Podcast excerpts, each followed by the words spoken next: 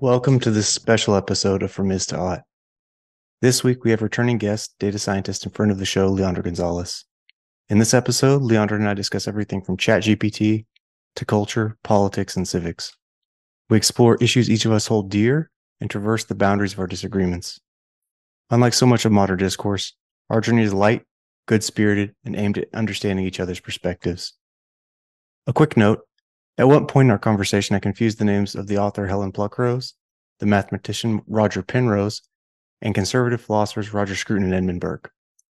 Worst of all, I was actually trying to cite G.K. Chesterton in his fence analogy, comparing modern reformers to more considered ones.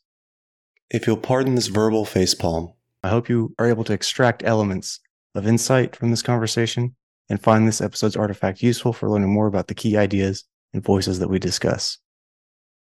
Ultimately, is my sincere belief that engaging in this type of dialogue can help rebuild a coherent social fabric with deference to pluralism, but still being rooted in truth, civic compassion, and humility before God, nature, and history. Now, it is my pleasure to present my second conversation with Leondra Gonzalez.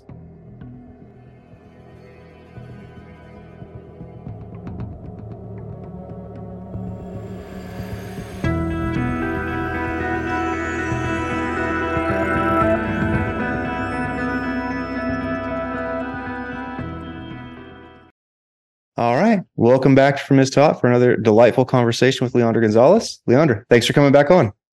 Thanks for having me. So, last time we spoke, we discussed data science kind of at length and from a variety of angles um, for those looking to break in, some pros and cons, why it's shaking things up. And we're not going to be spending as much time perhaps centrally on data science today, but we might get into some of the you know broader issues surrounding tech and data science and uh, go from there. But as I mentioned, before we got started, I have to bring up ChatGPT because we're sitting here in March 2023. And I feel like if two, well, one data scientist and one aspiring data scientist and this guy, if we don't at least mention it, then why would anyone take us seriously? So, Leondra, what's your, been your experience with ChatGPT and the hype and all this kind of stuff that's been going on the last, I don't know, month, maybe six weeks? Yeah, it's crazy how it kind of like took over the planet because um, like everyone's talking about it. But actually, what I find really interesting is whenever I talk to someone who's not in tech or is adjacent industries, they actually are not as like privy on chat gpt like even my husband he was like what is that? So you know it's it's not something that everyone quite knows about yet but i feel like it really should be because it has the potential to like change everything pretty much. Um so i use it daily personally. Oh wow. Um, yeah, I I use it for everything. Like I I use it to troubleshoot code. I use it for like I actually oh my gosh. Okay, so I used it recently to find a book because I was like I always kind of want to read a certain book with a certain like premise and like certain like I'm very specific about what I want the plot to be. And so I asked it for some books and it recommended one and i read it seriously like from beginning to end over the weekend and it is amazing. So actually like chat gpt is really good at book recommendations but i'll be honest it actually so it actually recommended a different book. Like it didn't get the premise 100% correct but and it had a different title but I Googled what it was describing, and that's how I found the book. So it's not okay. you know, all that accurate, but it, it's good enough for now. So yeah, I use it a lot. I think it's great, and I think it has the potential to change so much in a good way. Oh, interesting. Okay, so that's cool. You have actually, you know, real hands-on everyday experience with it, as opposed to, you know, I'm watching on the sidelines and occasionally attending little meetings or presentations seeing what people have been tinkering around with. That's that's mm-hmm. fascinating. So the for those who aren't aware, it's essentially a model, and Leondra, feel free to clean this up to whatever extent you think it's it's appropriate. Uh, it's essentially a model that tries to predict the next like a series of words, uh, one at a time, um, based on a description or a query that you provide to this piece of software.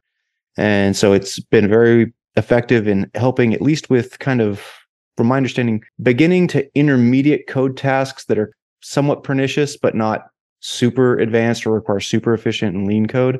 but Yeah. it can kind of help you with that intermediate uh, phase. And so this has Mhm. been kind of a a whirlwind of things because there's this whole meme of you know learn to code for people like right the displaced blue collar workforce. Well, why don't you just go get a, a programming job and then a tool like this comes out and it's like all of a sudden maybe not that it's going to replace programmers, but it's going to make teams able to operate with a much smaller headcount or something like that. Hmm, Interesting. Yeah. Yeah. I, I hear that a lot. Folks saying, like, oh, this is going to replace programmers and software engineers and stuff. Um, maybe to a certain extent, it will mean we don't need as many. But, you know, honestly, I just think it's like, it's just like, um, it's just like Google, but instead of sifting through a million pages to find what you're looking for, the idea is that it will give you as accurate as a response possible at the beginning. And um, yeah, you could literally like copy and paste the code. That would be amazing too. I actually think it'll just make folks' jobs way easier. And um, yeah, I guess I'm not, and I'm usually a pessimist, but I'm not as pessimistic about ChatGPT as the world is making it right now. But maybe that's me being naive. I don't know. Well, no, that's good. so, I mean, you work for Microsoft and they have a very significant relationship with OpenAI, the the you know makers or providers of ChatGPT. I'm not exactly sure what the right verb is there, but um, they brought it into existence, something like that.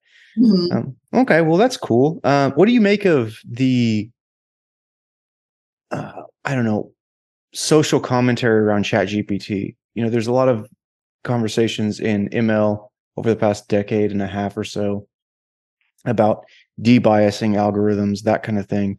And really, what debiasing is, I mean, it's a, there's technical aspects to it too, but you could just think about it's really just rebiasing algorithms in a particular way. or- Ah, yeah. and so, what do you make of that? Right? Because ChatGPT is not, like you said, it's kind of like providing like the top result for something, Yeah. um, and it's perhaps better than Google at that. But the it's a conditional top result, right? It's like a Mhm. top result subject to the fact it passes through whatever initial s- screen, like content screen. Yeah. Well, how do you think that? You know, what do you think of that, and how do you think that something like that should be governed? Yeah, that's so huge. I've been thinking about that a lot actually. Um and I I actually thought about it like earlier when it came out. I actually asked ChatGPT about how it felt about this very topic. like one of the first thing I, I said to it. Um, and it gave obviously like a really it- it's actually kind of funny sometimes. It gives you like really political answers sometimes. Like, like a politician, I mean, like it'll kind of dodge the question a little bit. oh, okay. um, but essentially, I feel that in a perfect world, we wouldn't have to de-bias it, right? It would just Okay. be trained appropriately in the first place. Um, but it is a little concerning to think about how it will or won't be governed because, as we know, it can continue to perpetuate a, a plethora of things depending on what the question or topic it is that Mhm. is fed to it. Um, but it's such a powerful and transformational piece of technology that I I do feel like there should be some oversight. Okay. Um, and I know a lot of people are like, oh no, like big government, we want less government and all that. But I personally feel like you have to have laws for things that used to not exist, you know, like it used to not be here. And so there was no reason to have laws on it. But we have laws for cars and stuff because, you know, we we lived and learned from horrible things that can happen when you don't wear a seatbelt or if you don't have a license and things like that. Um, I think I mentioned this in our last chat with my husband. He works in aviation maintenance, and so he fixes planes and stuff. Wow. And it's, it's fascinating. I always ask him about like how certain things became like how is it that this thing doesn't go wrong on a plane? And he says, "Oh, well, there's a million redundancies. So like a million things would have to go wrong for the plane to come down." And I was like, "That's reassuring, but like." how did you guys know to implement all those redundancies? And like 99% of them is because something had to go wrong first for them to know and then implement it. And so a lot of the things that are protecting you when you're on a plane is because at some point it didn't work out. Sure. Uh, and there was a disaster. So all that to say, I do think there needs to be some oversight and or transparency about how it works. Mm. Uh, because even I'm kind of scratching my head like, what exactly did you feed this? What went into determine who who determined what to feed it, you mm-hmm. know? Mm-hmm. Um, and then there's also these cases coming up now, not necessarily with Chat GPT, but with AI in general, where you know you can like snap a photo of yourself and then get a photo of yourself as an anime character or mm-hmm. something. And someone's like, hey, well, they just plagiarized my work technically they have a case because if you fed it their work, then you kind of used it. So attribution. Yeah, exactly, exactly. So it's a lot. What do you think? That's uh, so. I think that that particularly that last point is really interesting. Shameless plug. We have a Substack and a locals page, and we have a newswire that comes out each week. Mm-hmm. Um, and one of the stories we're that we have, and by the way, this is not a newswire where we're writing a bunch of news stories. we don't uh-huh. have the time or expertise to do that we're just saying, oh, hey, this is an interesting story, and hopefully providing people with a less polluted news feed like you get on social media. And so it's like literally just a bullet point list, yeah, nicely formatted. And one of the stories is actually about these uh, kind of AI generated content that's been trained on, you know, digital artwork. And okay, well, what is the who has legal claim? Can you claim that there was some sort of damage uh, or you know uh, lost path of revenue. I think it's a mm-hmm. fascinating conversation. I totally agree with your point about transparency. For a mm-hmm. long time, I've thought that one of the least thorny ways to deal with a lot of the stuff we see on social media is to make algorithms maximally transparent. Mm-hmm. The trouble is, it's not incentive compatible for the businesses all the mm-hmm. time, anyway. And not just because, you know, if Instagram open sources its algorithm, you can say, oh, hey, look, how's here, here's how your um, selecting for things that cause heightened depression in teenage girls, particularly. Right. So, like, that's incentive incompatible, obviously, but also just to the extent my query algorithm performs um, superior to yours, I want to maintain that distance. And so, if I have to open source something, then I lose a competitive advantage on that front. But I do think the transparency is key just because the, people can get really cynical about algorithms and they can think things that are going on are not Mm. So that's mm. one, right? This is like the conspiratorial mindset. But the other thing is like not all conspiracies are false. It's like uh there's a podcaster I listened to. He he, called, he said, "I'm not a conspiracy theorist, but I do notice patterns." And that's like as a data scientist, that appeals to me, like for sure. Yeah. and uh, and so there, you know, there are w- ways you can like play games with these things that is in the public interest to know. Another question is, it's a public interest versus private interest thing, and you know, there is always a lot of risk. A lot of people for every Zuck out there, there's you know thousands of people who are just going from one startup to the next and not really catching fire. Um, so I don't know. I'm I I don't know about the governance issue. I don't have a great answer there. I'm mm-hmm. for ChatGPT specifically. I don't have a great answer. Mm-hmm. For social media generally, in the news space, I have some thoughts. Uh, Interesting. ways you could like incentivize um, more truthful or at least more honest news. Mm-hmm. And that's, I mean, that's been what I've focused on for the last three and a half years or so. But I, I run afoul a lot of of a lot of the misinformation and disinformation crowd who consider themselves experts because, well, they're well, they're not. They, are like their their claim to expertise is just like based on a shaky foundation at best. Mm. And so what can you do for governance? You definitely don't want to just have an unconstrained Wild West world of algorithms, but maybe you want to give people a, a suite of algorithms and let the user choose something like that. Oh. Um, right. So that you could say, okay, well, I'm not making the selective choice as OpenAI about what you're using.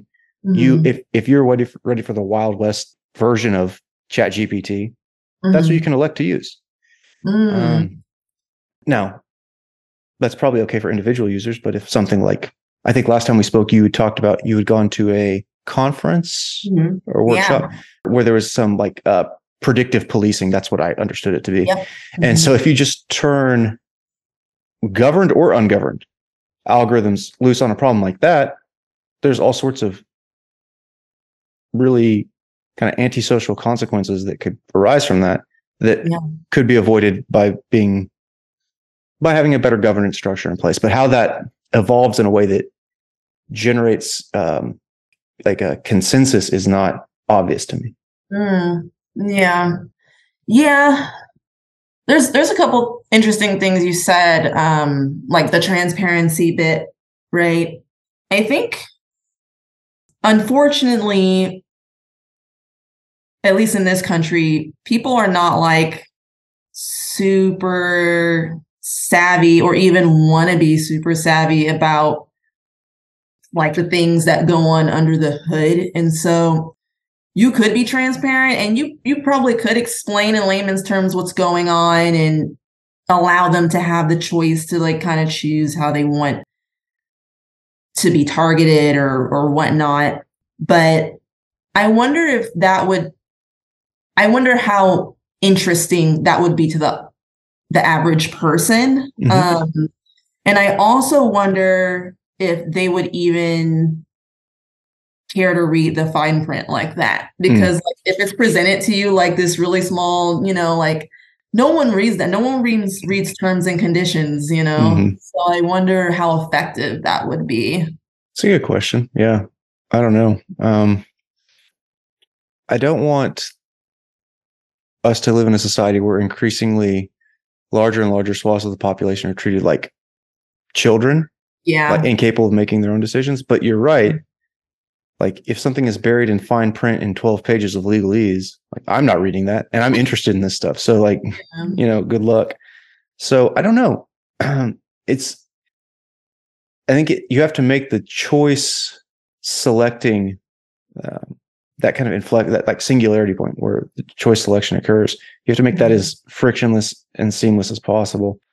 And I don't know. I mean, you're going to have influences, individuals, organizations, legal frameworks that put selective pressure among the the choices within a suite of algorithms. Let's say, and and a lot of people cognitively offload their selection to the people that influence them. mhm, I don't think that's a new problem. It's just um, new to this context, perhaps. mhm. I don't know. Um, hmm. Okay. So actually, I do have a question, if you don't mind. yeah I've struggled with this for a while because I don't know what to think about this. Uh, but you were at this conference and about this predictive policing thing. yeah So there's two things that are like really thorny as far as I can tell about this. One is that you can train a model on something that is a mm, low resolution proxy for what Mhm. you're interested in.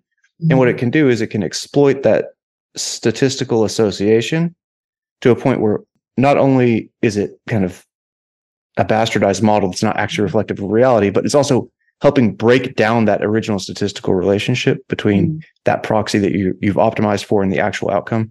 Mhm. But it can also reinforce things like uh, it could put more people, more police resources in some communities and fewer in others. And Mm. that, rather than the actual criminal behavior, is what is then reflected in subsequent results observed. So that's Mm. one set of issues. And and obviously there's as second order consequences of that, there could be animosity between different communities, either because of being Mhm. under policed or being over policed. Like I yeah could think I could see either argument or both. But uh, Yeah. the other issue is what do you think about the argument where people some people would say, well, all that matters is prediction. If you implement this and crime goes down net, you know, net net, the ra- I don't think much of rationalism, but the rationalist case would be something like, well, it functionally served its role. So on balance, it's okay or it's justified. What do you think of either of those problems?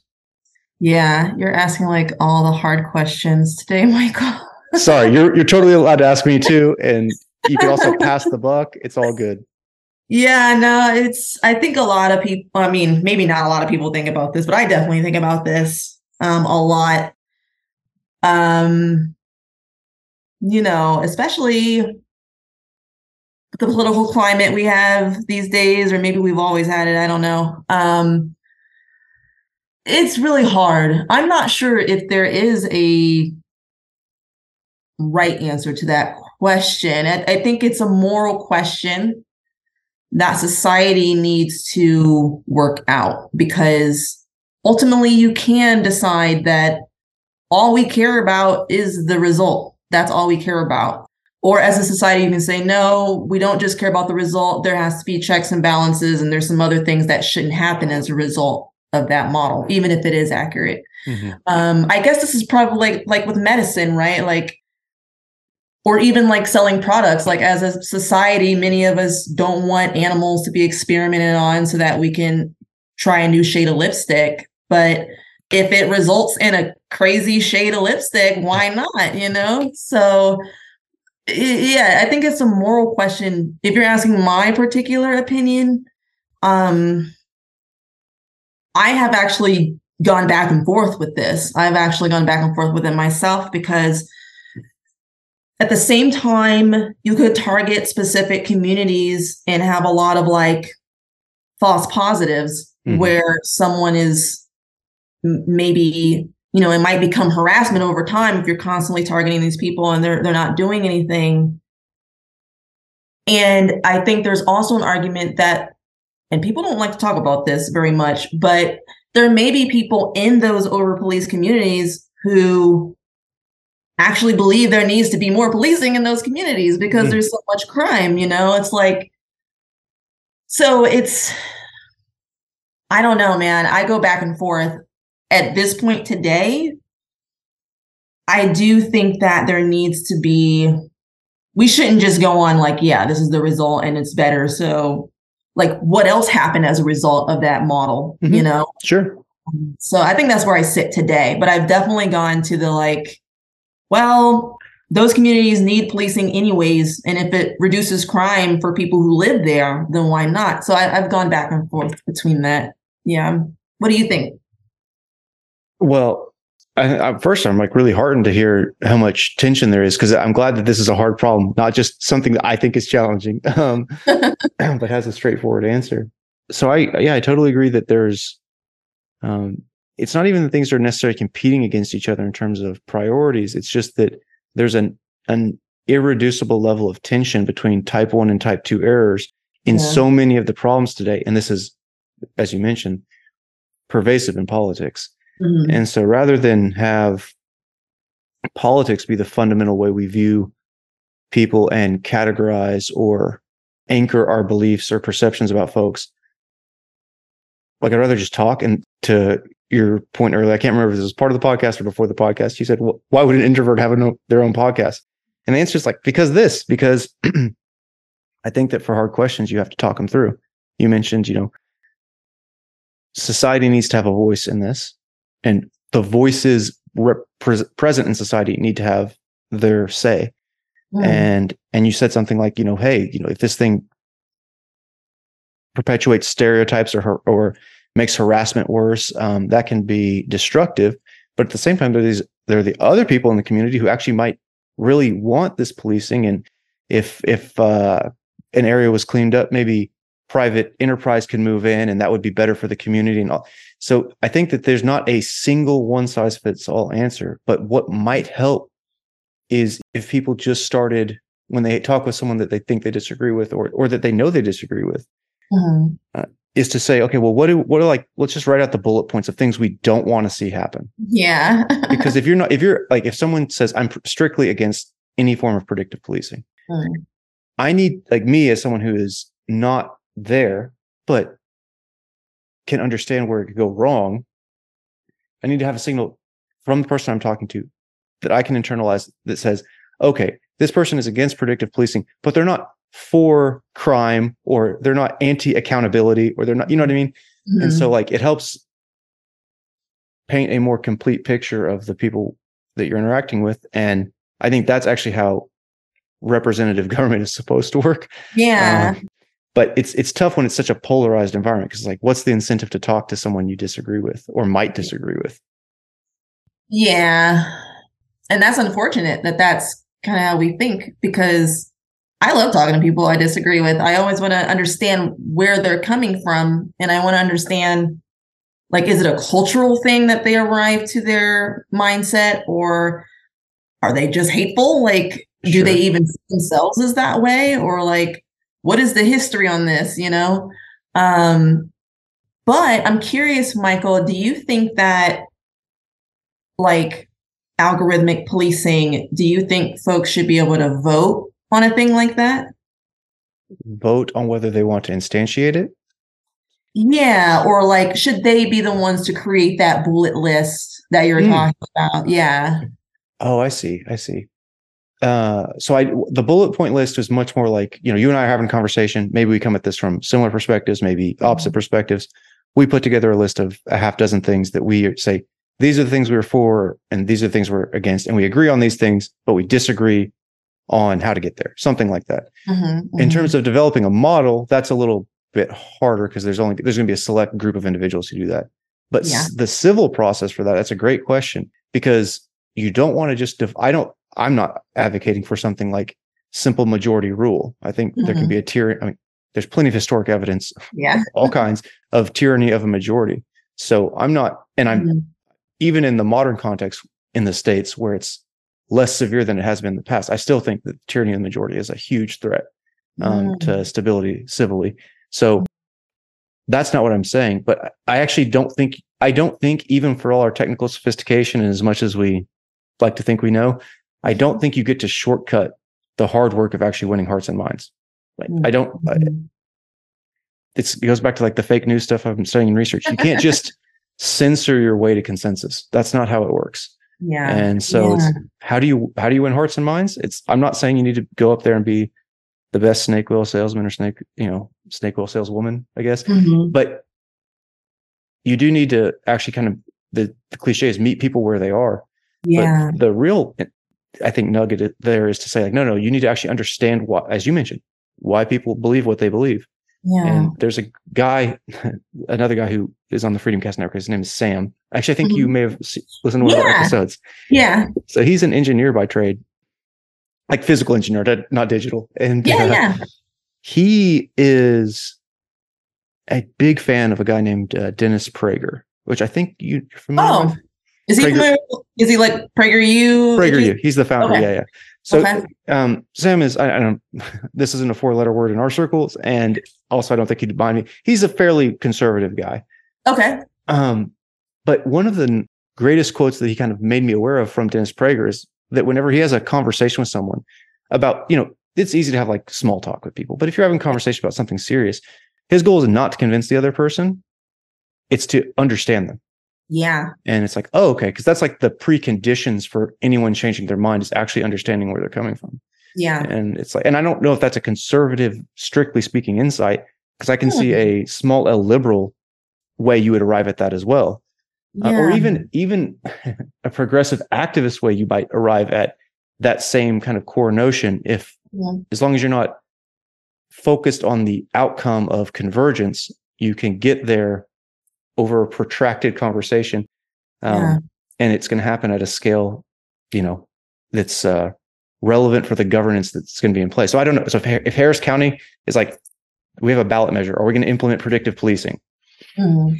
like would i vote up or down on that i have no idea because I would want I would want to know the details and I would want to hear the people who are going to be in charge of adjudicating it. Like, Mhm. how are you going to know if this goes off the rails? Like, what safeguards are in place, right? To your husband's analogy, what redundancies do you have built in so that if things start to, if it looks good at first pass, like it's making things better, crime's going down, but it's, um, we, you know, we have the third ward here in Houston. It's a rough place.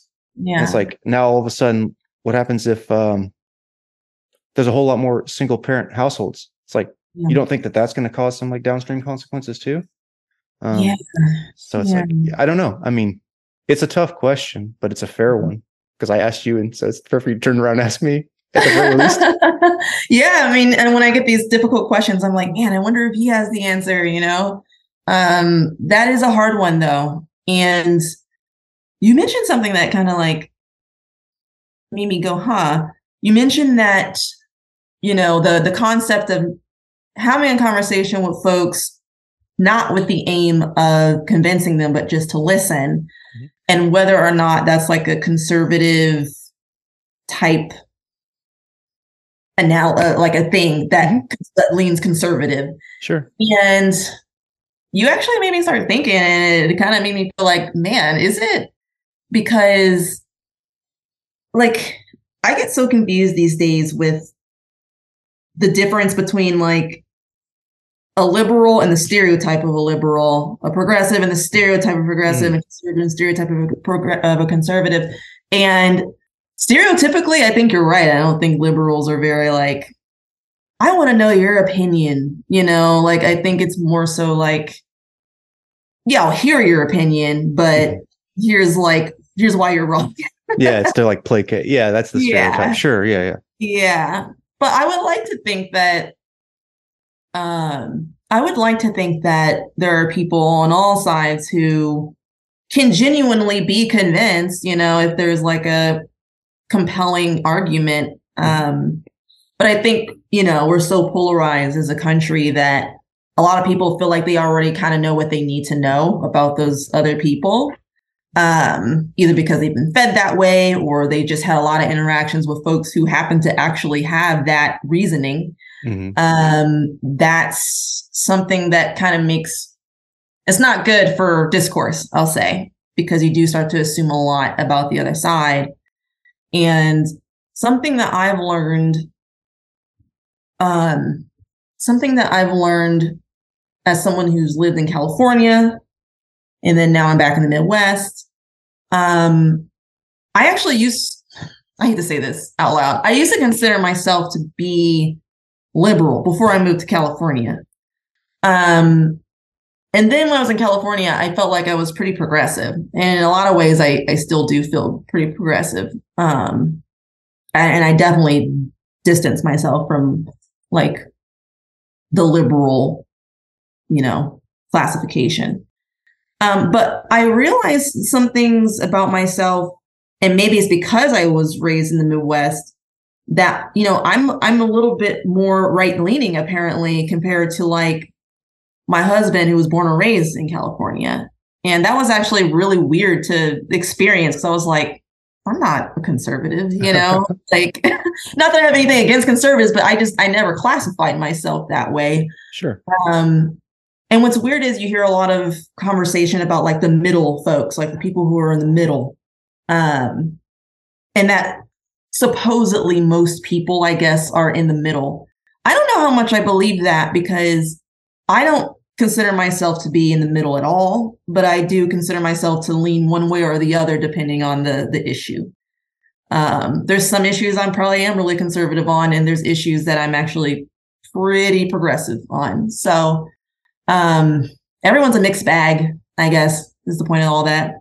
No, I I think that okay, so I I also agree about this in the middle category, like moderates or independents. Yeah. mhm. First, there's a pretty I think well established fact that in the mid 2000s or so and onward, they're like Republicans have a terrible brand, Mm. at least in modern context. Historically, it's been pretty good, but modern context, it's not so great. Um, they really need to work on their branding. Um, not not that many creative types in, in that side. But anyway, they what's happened is that there's been a defection of some people from what who would used to call themselves Republicans who now call themselves independents. But when they when it comes time to vote, they tend to vote Republican, right?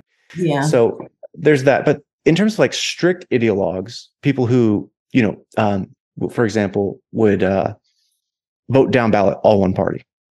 There's there's reasons you might do that based on a collection of heterodox ideas, but typically that's a pretty good marker for someone who is ideological. Um, Yeah. and and I'm not even using that as a pejorative. I just think that that's a fair description. Yeah. So I think I like your conceptualization better, which is something like, well, I have a position on the political issues I care about, and sometimes it aligns with this group, and sometimes it aligns with that group, and maybe that's what it means to be to be independent of a Mm. political party or something like Yeah. that. And it's like, Yeah. okay, that seems fine, but I think that's actually speaks. That's better because I would I like politics better uh, when you can solve. You're not going to solve big grandiose problems, especially with a government structure like ours, which I think is to our benefit. Like I think the design of our government structure has been pretty brilliant. It's just been over the past, let's say, 70 years or so. Uh, some of the safeguards have been taken off, and we've allowed certain branches of government to overreach uh, so that others didn't have to do their job. But Mm. the the the tougher part is this thing where it's like no one wants to do the thing of where you go and consensus build. Yeah. So um, there's a guy named uh, Jimmy Dore. Oh, yeah, I know Jimmy Dore. Yeah. Yeah. Okay. Am I getting a thumbs up or a thumbs down vibe? I actually, uh, I actually went to one of his shows when I was in LA because he does Oh, like stand up. Yeah. Um, he, I don't know where he sits now, man. He was like super dumb progressive, and then now he's kind of like wavering a little bit. I don't, I haven't watched him in a while, but Fair. um, I was, I, yeah, I, uh, can we, can we cuss on here? Yeah, yeah, go for it, please. All right, yeah, I fucked with him before. Like he was definitely someone that I was like, yeah, he's got some good points. You Mm. know, people say he's a controversial figure, but um, That just means interesting. yeah, he's just he, he'll, tell you what he thinks, and he doesn't really have a filter. Yeah, Yeah, yeah. So yeah, I think that's a great way to describe Jimmy Dore. He, he's um he's certainly to the left of me, for example, but that's because yeah, I mean he's pretty far left of most people. I th- I don't know if his politics have changed that much. So much Hmm. as that the social climate is it's not even like a oh I didn't leave the left, the left left me, which is for some people kind of how they Yeah. feel. For him, I Mhm. think it's just that he is a skeptic of big institutional power. yeah. And I think, for example, he was on a, a very prominent libertarians podcast, Patrick Hmm. Bet-David last week or Mhm. two weeks ago, maybe. And I'm sure they don't agree on much, uh, but that's okay. They could talk about corruption because they both care about that, right? You Yeah. progressive would care about corruption as well as would a libertarian because their whole thing is like get the government out of there and you'll get rid of this cronyism. Yeah. And so it's like, all right, well, that's interesting. But Jimmy Dore brought up a point. He was on kind of on a podcast circuit. He he kept telling the story about I forget the gentleman's name, which is terrible because I should remember since I heard it like three times. But the uh, Amazon warehouse organizer from Buffalo Mhm. who helped them unionize up there. Buffalo is, I mean, we think of New York as pretty liberal, and Manhattan certainly is. Like Mhm. maybe not, not even liberal, left wing.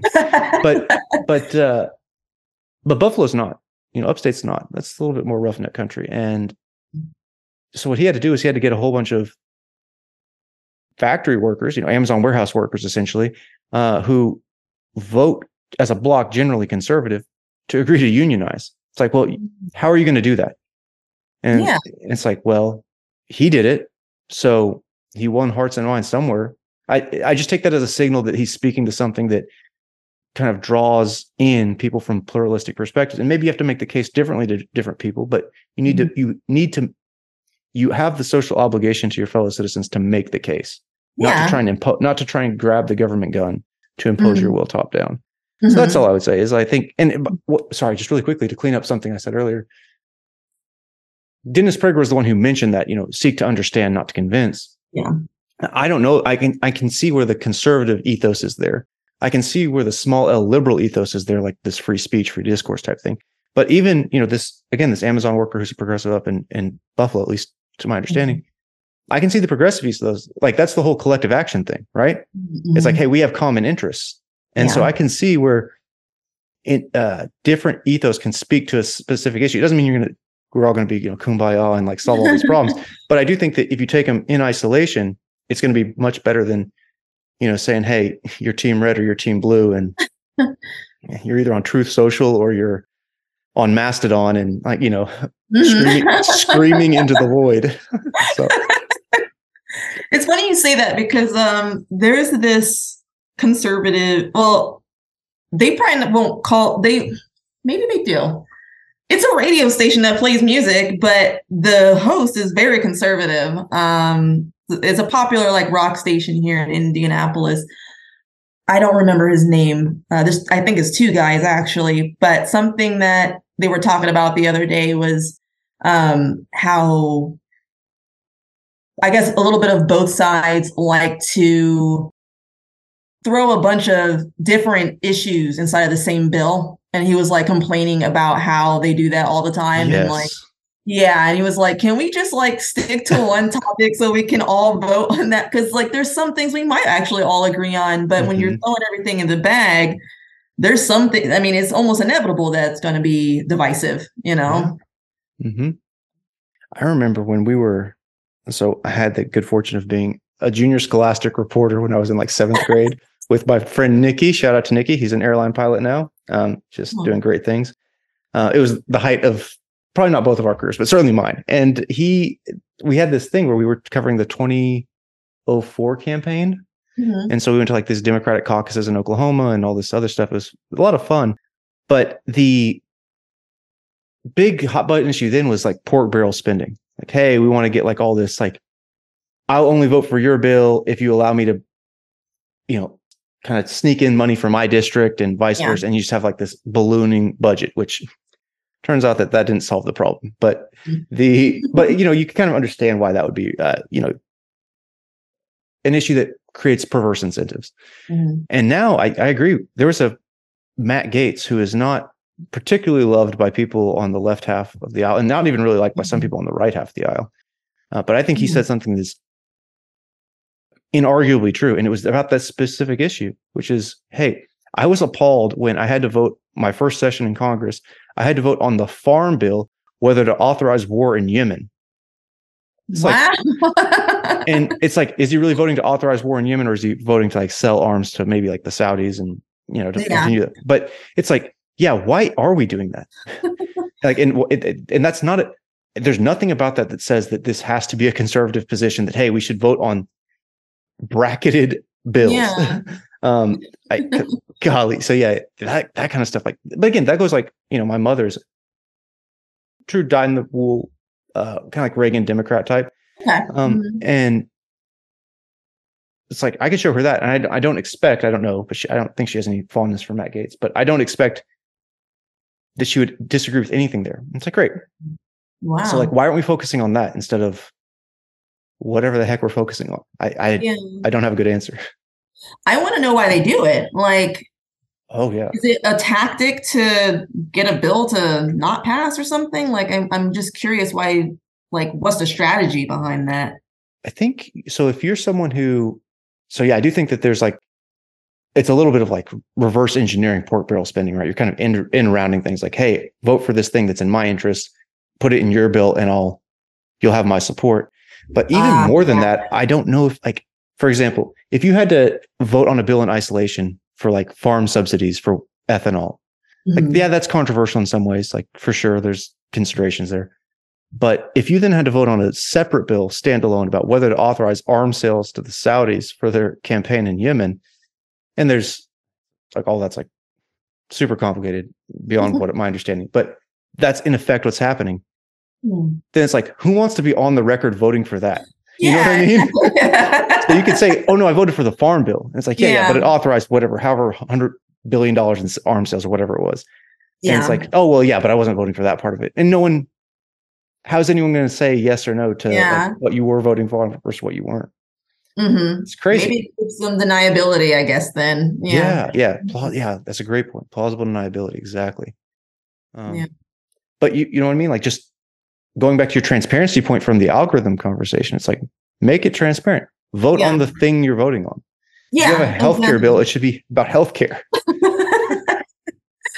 Who knew? Yeah. hmm Yeah, I, I agree with you. I think that if we could just at least bundle things in a specific topic at the very least, I think that would be beneficial to I I don't know who would be against that. Yeah. Yeah. Yeah. I agree. I think that's it seems pretty uncontroversial. There's there's a push for that in the House at least right now, and I and I do think that that will get support from some unlikely like you'll have some unlikely allies in that fight, but I don't know if it'll ever pass muster with this current Senate. But we'll see. I mean, Yeah. things change, you know, slowly and then quickly. So, Yeah, for sure. so I have a quick question for you about. So you mentioned that you felt you grew up in Ohio, right? hmm Okay, so that that's like, you know, that was purple country for a long Yeah. time. yeah. and you move out to LA, which is not, let's say, and uh, and you felt so you felt yourself going from liberal to progressive, something like that, Mhm. and and then you also kind of discovered that well, actually, maybe hold some a couple beliefs here and there that are maybe more conservative or Mhm. held by conservatives, more tradition, something like that. Yeah. So, what is it about what what was pulling you leftward from liberal to? And I, I'm, the spectrum is not exact, but from Yeah, liberal to progressive, and then what uh, kind of also anchored you to some of the more conservative ideals you have? And you could talk about at any level of specificity you want. I'm just curious Yeah. about what that those dynamics were like. Yeah, I think I think it has a lot to do with one's perspective on life. Um, I always kind of like to joke that like liberals they believe everyone is good and deserves a good chance and deserves the benefit of the doubt. Whereas i feel like conservatives just don't like they don't trust anybody. Okay. and they think that anything you do is like on you you know and like you are what you do and there is no like oh i'm going to give you the benefit of the doubt. I'm going to treat you how you behave and that's the end of the story. Hmm. and that's probably oversimplification but that's kind of how i've always looked at it. And um i think growing up being in a purple state i always felt that people do deserve the benefit of the doubt. Um i feel like and, and maybe it's because of my upbringing too because i you know i was basically born in the hood you know like i i didn't have anything. I was you know i was raised poor and i saw good people in those situations including my family and i was like they deserve the benefit of the doubt like they deserve a little bit of a help you know like just a little bit Mhm. um i think the juxtaposition of moving to la sort of woke me up and reminded me that not everyone is like that though you know not everyone Mhm. Worked hard and just need a little bit of break. There are some people who very much rely on that break to live you know like there you're people who make wrong decisions. Like that's a thing. And i think la is a really good place to experience that because you see a lot of you see a lot of stuff. You see a lot of homelessness. You see uh, you know a lot of people choosing the potential to be famous over being able to pay their bills Oh, that's a very common thing in LA. And it's like, at what point is it the government's responsibility to finance you trying to become famous? And so I think being exposed to that kind of culture almost made me have some slightly more conservative stances because I do people, I still believe that people deserve a break. I do. And there are some things that I'm pretty progressive on. And I'm still really solidly progressive on it, like um, like universal health care. That's something I'm very solid on.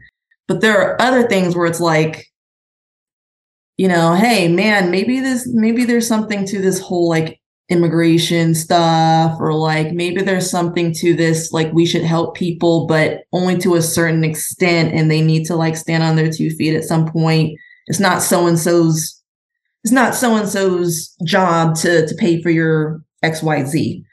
Okay. Um so I think that was sort of my journey just going from being super optimistic and well trusting I guess of people and their intentions to seeing maybe the uglier side of life in LA to be honest with you.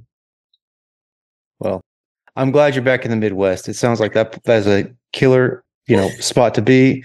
And uh, I also am a big fan of folks from the Midwest. You know, I'm from mostly the South my whole life, Mhm. Texas, Oklahoma, but Oklahoma, you get Midwest E. And uh, I agree. I think the people, well, there's great people all over the country, but I like the the spirit of the Midwest in that way. Hmm. I do think. So I want I want to ask you about the universal healthcare thing in a second, Yeah. but but that's in some sense not the thing that first gripped me from this. So I, I think that you said you know living that experience and kind of seeing that that environment firsthand. It sounds to me like you saw multiple environments firsthand, and Yeah. so you said start as an optimist, and this is kind of what you said. You know, the liberal thing was like everyone deserves a chance. You know, you want to give everyone a chance, and then on the other side, there could be a tendency towards pessimism, which is something like, yeah, there's gonna be people who free ride and abuse the system and make society worse and um, cause us to underachieve collectively, and will be underwriting their underachievement personally. Yeah. And can the conservative ethos is like, nope, like you get out what you get in, uh, something like that. That's and I.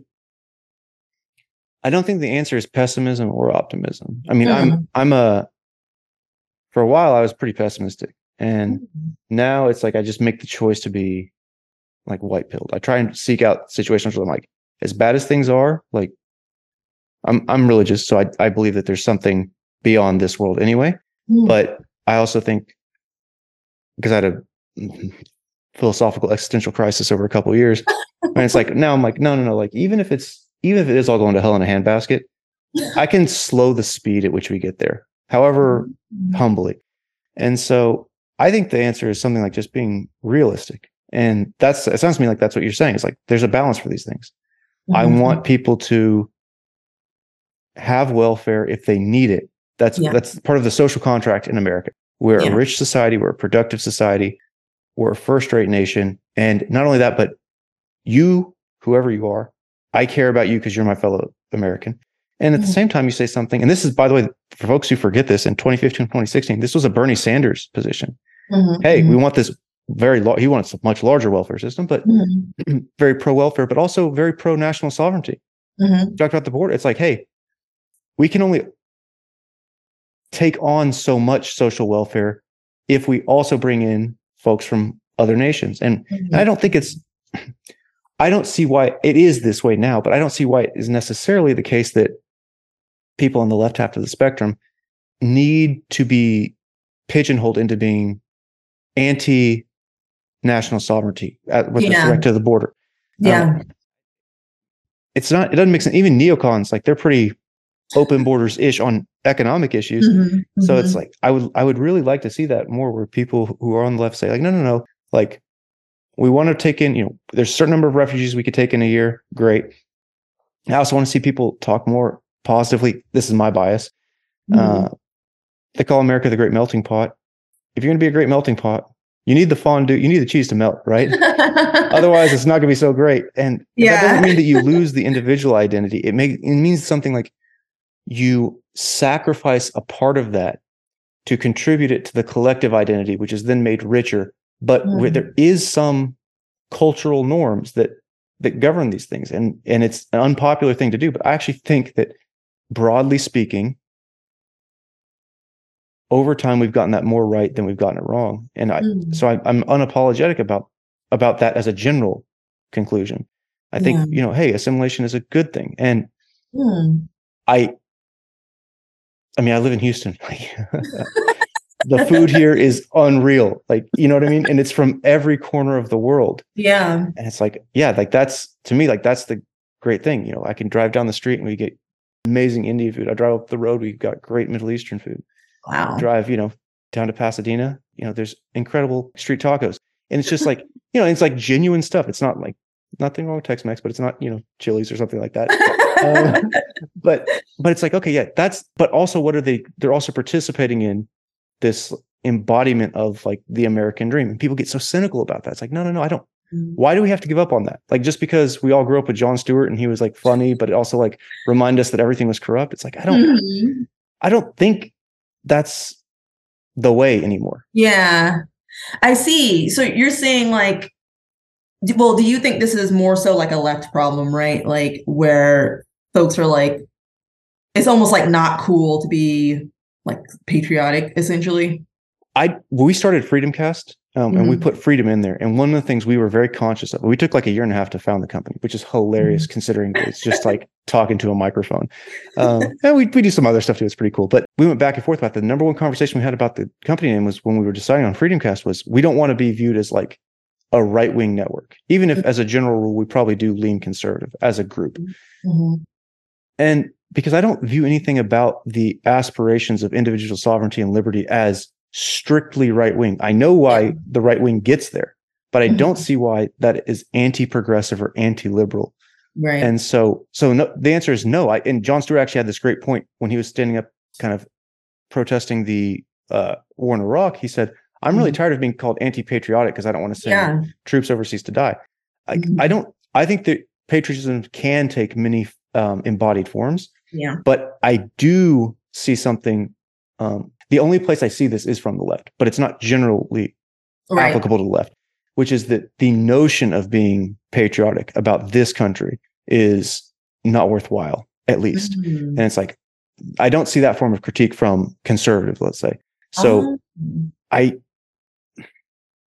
So yes, but no, not as a general rule, but to the extent it exists, I see it on that side of the aisle. But you know, mm-hmm. it could be just a, a a bias in terms of the circles I run in. Very well could be. No, that's interesting. I I think maybe there's some truth in there because I actually had a little bit of a moment when my husband and I moved here. We had to change our license plates and Indiana, you know, like any other state, you kind of get a couple of choices, and one of them, like, just mad sports the American flag on it. And I remember being like, "You're not gonna get that one," and, I, and I don't know why that was my reaction, but I was kind of like, I don't know. It just seemed like it did feel like you're claiming to be conservative just by having a license plate with a flag on it. And I and my husband was like, I, that doesn't mean I'm conservative. Like I could be patriotic too. And I was yeah. like, you're right, you can. Yeah. Um, so I I do think that that is something that happens on the left, and I think the reason why, Michael, is because a lot of people probably don't feel very patriotic right now, just because of all the like things that they disagree with. You know, there are a lot of people who are like, oh man, like the country's gone wrong and they're doing all sorts of stuff I don't agree with. But it is interesting that conservatives, I'm sure, have their, you know, have their battles with the American politics, but they mm-hmm. still remain patriotic. And uh, now I'm wondering like why that is. Like how is it so easy to disagree so much with your country and then still be patriotic? It's kind of a hard thing to do sometimes. Mm-hmm. Yeah, that's great point, Leondra. The the thing I would say is like, I mean, I get like it's like an emotional experience sometimes thinking about it. it's like, wow, like all of the generations and all of the bloodshed and all of the imperfection and how unlikely it is that we would be here right now. It's like, whoa, like yeah, kind of like what I view it for me personally. It's like, what right do I have to think that those who came before me didn't do something great by affording me to be where I am today? And mm-hmm. that's within my family, but it's also within my broader community reaching out to my country. And to our country. And I think that one of the things that is different is that the conservatives who embrace patriotism from a reasoned perspective say something like America is not just an idea. It has to instantiate itself in reality. it has to be a, a distinct country, but it also is an idea, imperfectly realized, but less imperfectly over time. Hmm. But it was good by its nature. Like it was justly founded and unjustly realized, as opposed to being unjustly founded and unjustly realized. Mm. And it's like that's a messy history because like no one wants to like no one is sitting here arguing that like the genocide of Native Americans, which yeah, like again, grew up in Oklahoma, like I get it, like mm-hmm. you know, mm-hmm. terrible atrocities that happened, regardless of what was ha- of the atrocities that were happening before you know Columbus ever hit the shores in the Caribbean. Like to be mm-hmm. sure, like violence is not unique to, unique to American history or the American experience but it is also part of it. Um, but mm-hmm. the thing, it's like, um, I mean, you know about uh, convergent and discriminant validity. It's like, yeah. what are the mm-hmm. things that, you know, kind of govern what it means to be a nation state? Mm-hmm. It's like, mm-hmm. great. Those are the things that they all have in common. That's our convergence. But what is it that delineates between nation states? So, well, it's borders, but it's also borders, physical borders, but it's also metaphysical borders, the borders of the, the ideas and the ideals. Mm-hmm. And it's weird that it has become, at least it perce- it's perceived this way, that it's a conservative thing to say something like, no, no, no, those aspects that do delineate us from other countries or us from previous versions of ourselves are worth defending. It's I view it as this is one of my favorite. I don't remember if I stole this. If I stole it, it's from a guy named Eric Weinstein. So mm-hmm. all credit to him. We can just assume I stole it from him. That's fine. Um, but he talks about he's a physicist, well, kind of a physicist. Mm-hmm. He talks about what Einstein did to Newton was he expanded Newton. He didn't say Newtonian physics doesn't work. He said it's incomplete. Mm. It works, but it's not sufficient to mm. explain mm. the universe. And I view that as opposed to you know the conservative perspective, some conservatives will say, well, the Constitution is dead because the civil rights movement essentially replaced it. And mm. even if we agree with the ends of the civil rights movement, we don't agree with the new means that are in place. But mm. I think about what King did as what as analogous to what Einstein did. Mm. King said hmm. something like, no, no, no, like this is good. I'm not going to do away with this, but I'm going to recover it and make it a, a more concentrated realization of the Mhm. ideals you claim to espouse. And it was like, Mhm. oh, okay, yeah, that's that's good. Like that's you know small p progress. And just like I would say that I don't see any reason that people on the left can't be patriotic. I don't see any reason why people on the right can't celebrate. And I do think some, I think most do, but there's a there's an element on the right that that look cynically on the civil rights movement. It's like, Mm, no, it's not at all obvious to me that that's something to be cynical about, and even from your own perspectives.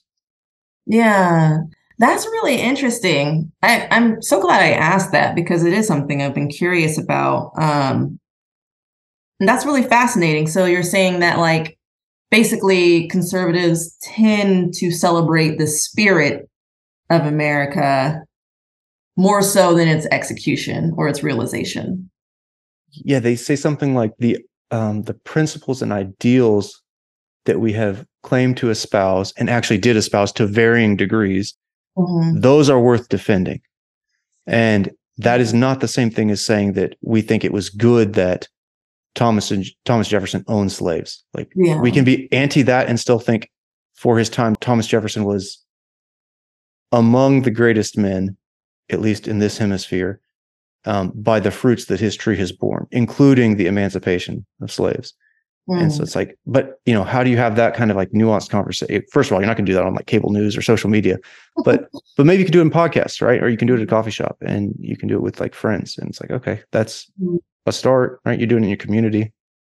So I don't, Mm. I don't know. I mean, I think it's something like they say that the ideals on which the country are founded are worth def- are worthy of defense. Hmm. Okay, so I have a question, Michael. Go for Um, it, please. this is very interesting actually um so from a conservative like perspective for instance would you say that you know that spirit or those like principles and values that the country was founded on do you feel like is there a are there any asterisks assigned to that? And the reason why i say it like that is because like the country was founded on freedom of like religion and freedom of like speech and like for representation in government and all that. Um but to be fair it was only restricted to like a certain group of people at that time Yeah. right?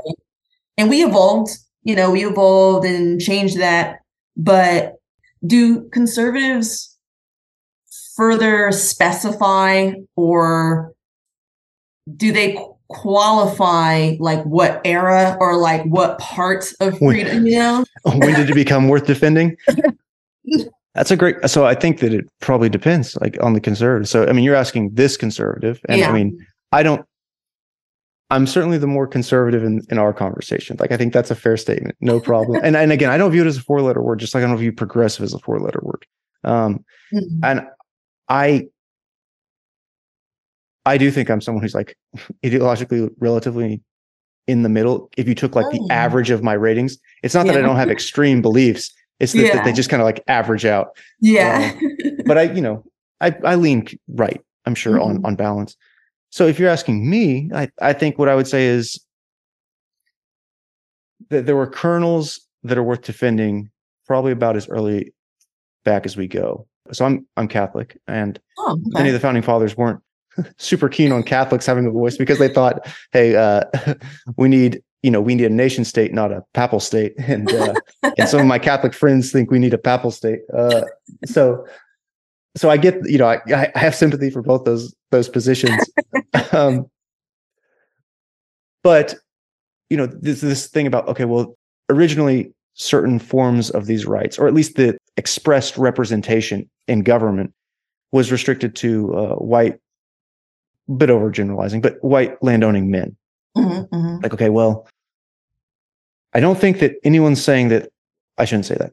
I'm sure there are some very horrible people who are who are sure, advocating for yeah. that, and those are probably people coming from the right half of the aisle. yeah Um, but I think that most people on the right half of the aisle look at those people like they're freaking insane. um, but fair enough. So th- those people exist. To what extent, I don't know. Um, and they're very loud, but they have their free speech, and we'll just argue them away, um, convince them, you know. And but you know something like that. It's even.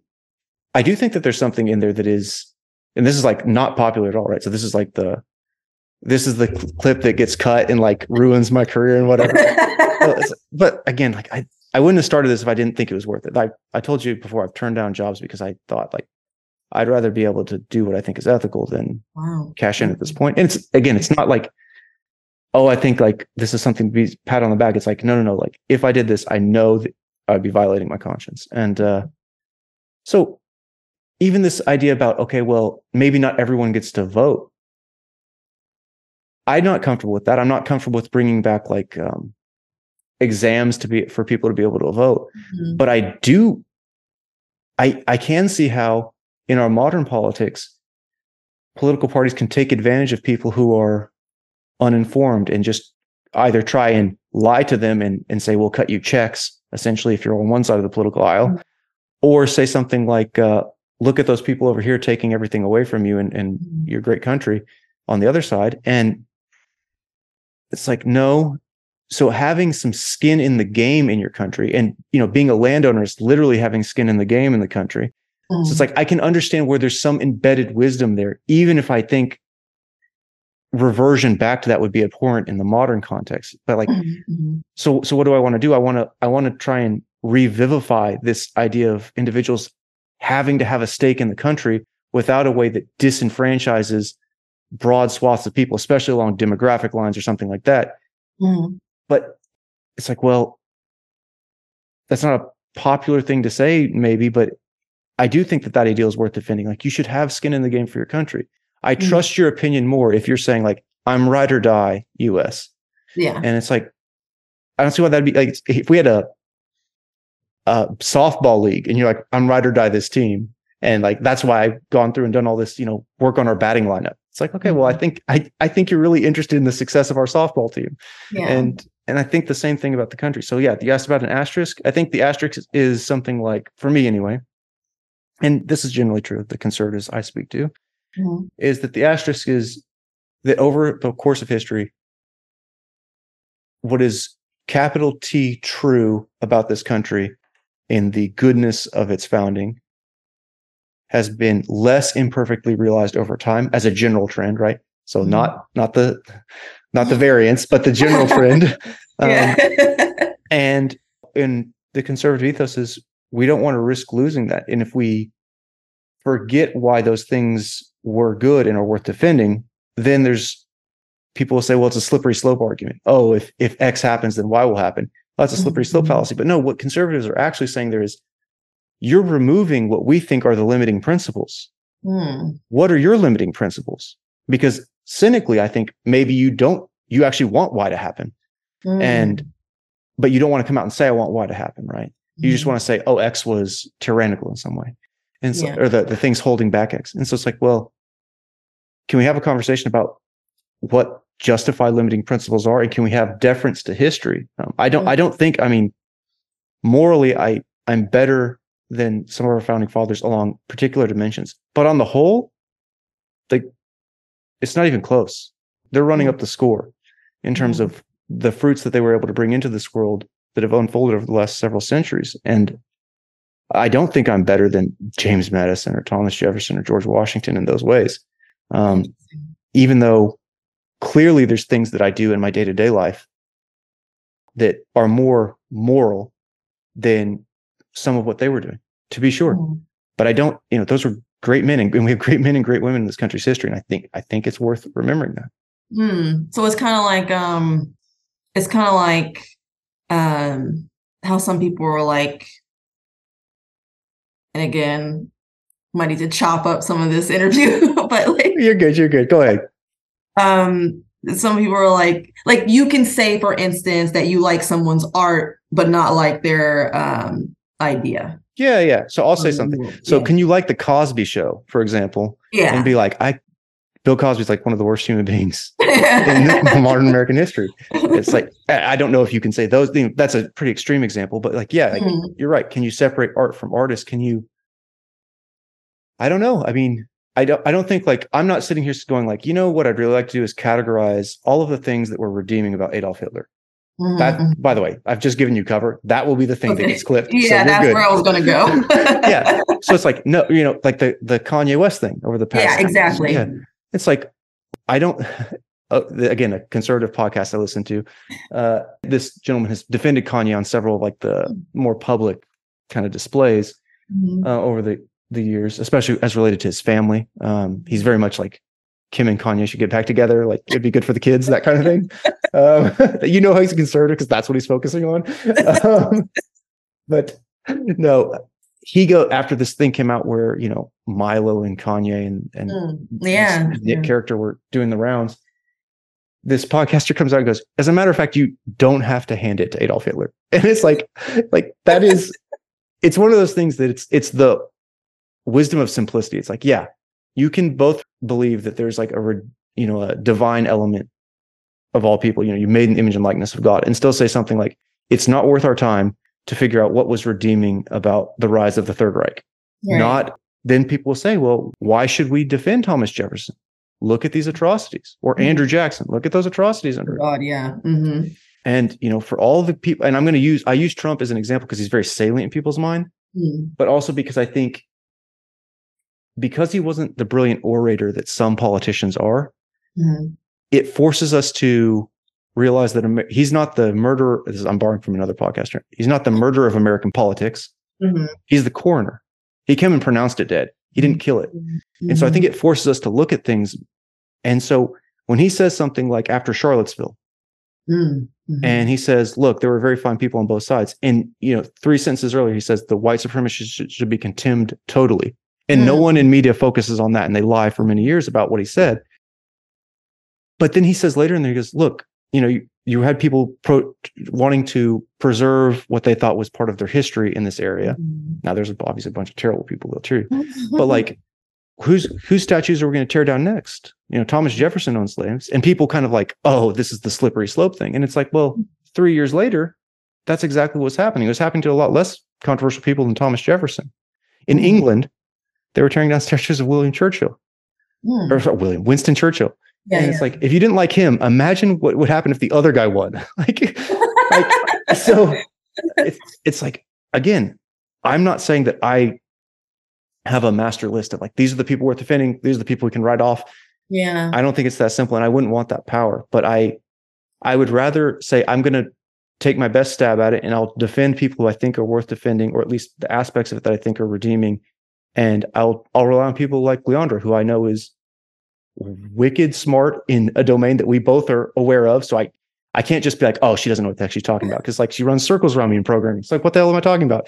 And also, I think, you know, we don't know each other super well, but like you seem like a pretty ethical person. Like you think through things pretty intentionally. So it's like, I'll just rely on the fact that um, my idiosyncratic errors in judgment Mm. will can be averaged away by the wisdom of the crowds, and that that can be Yeah.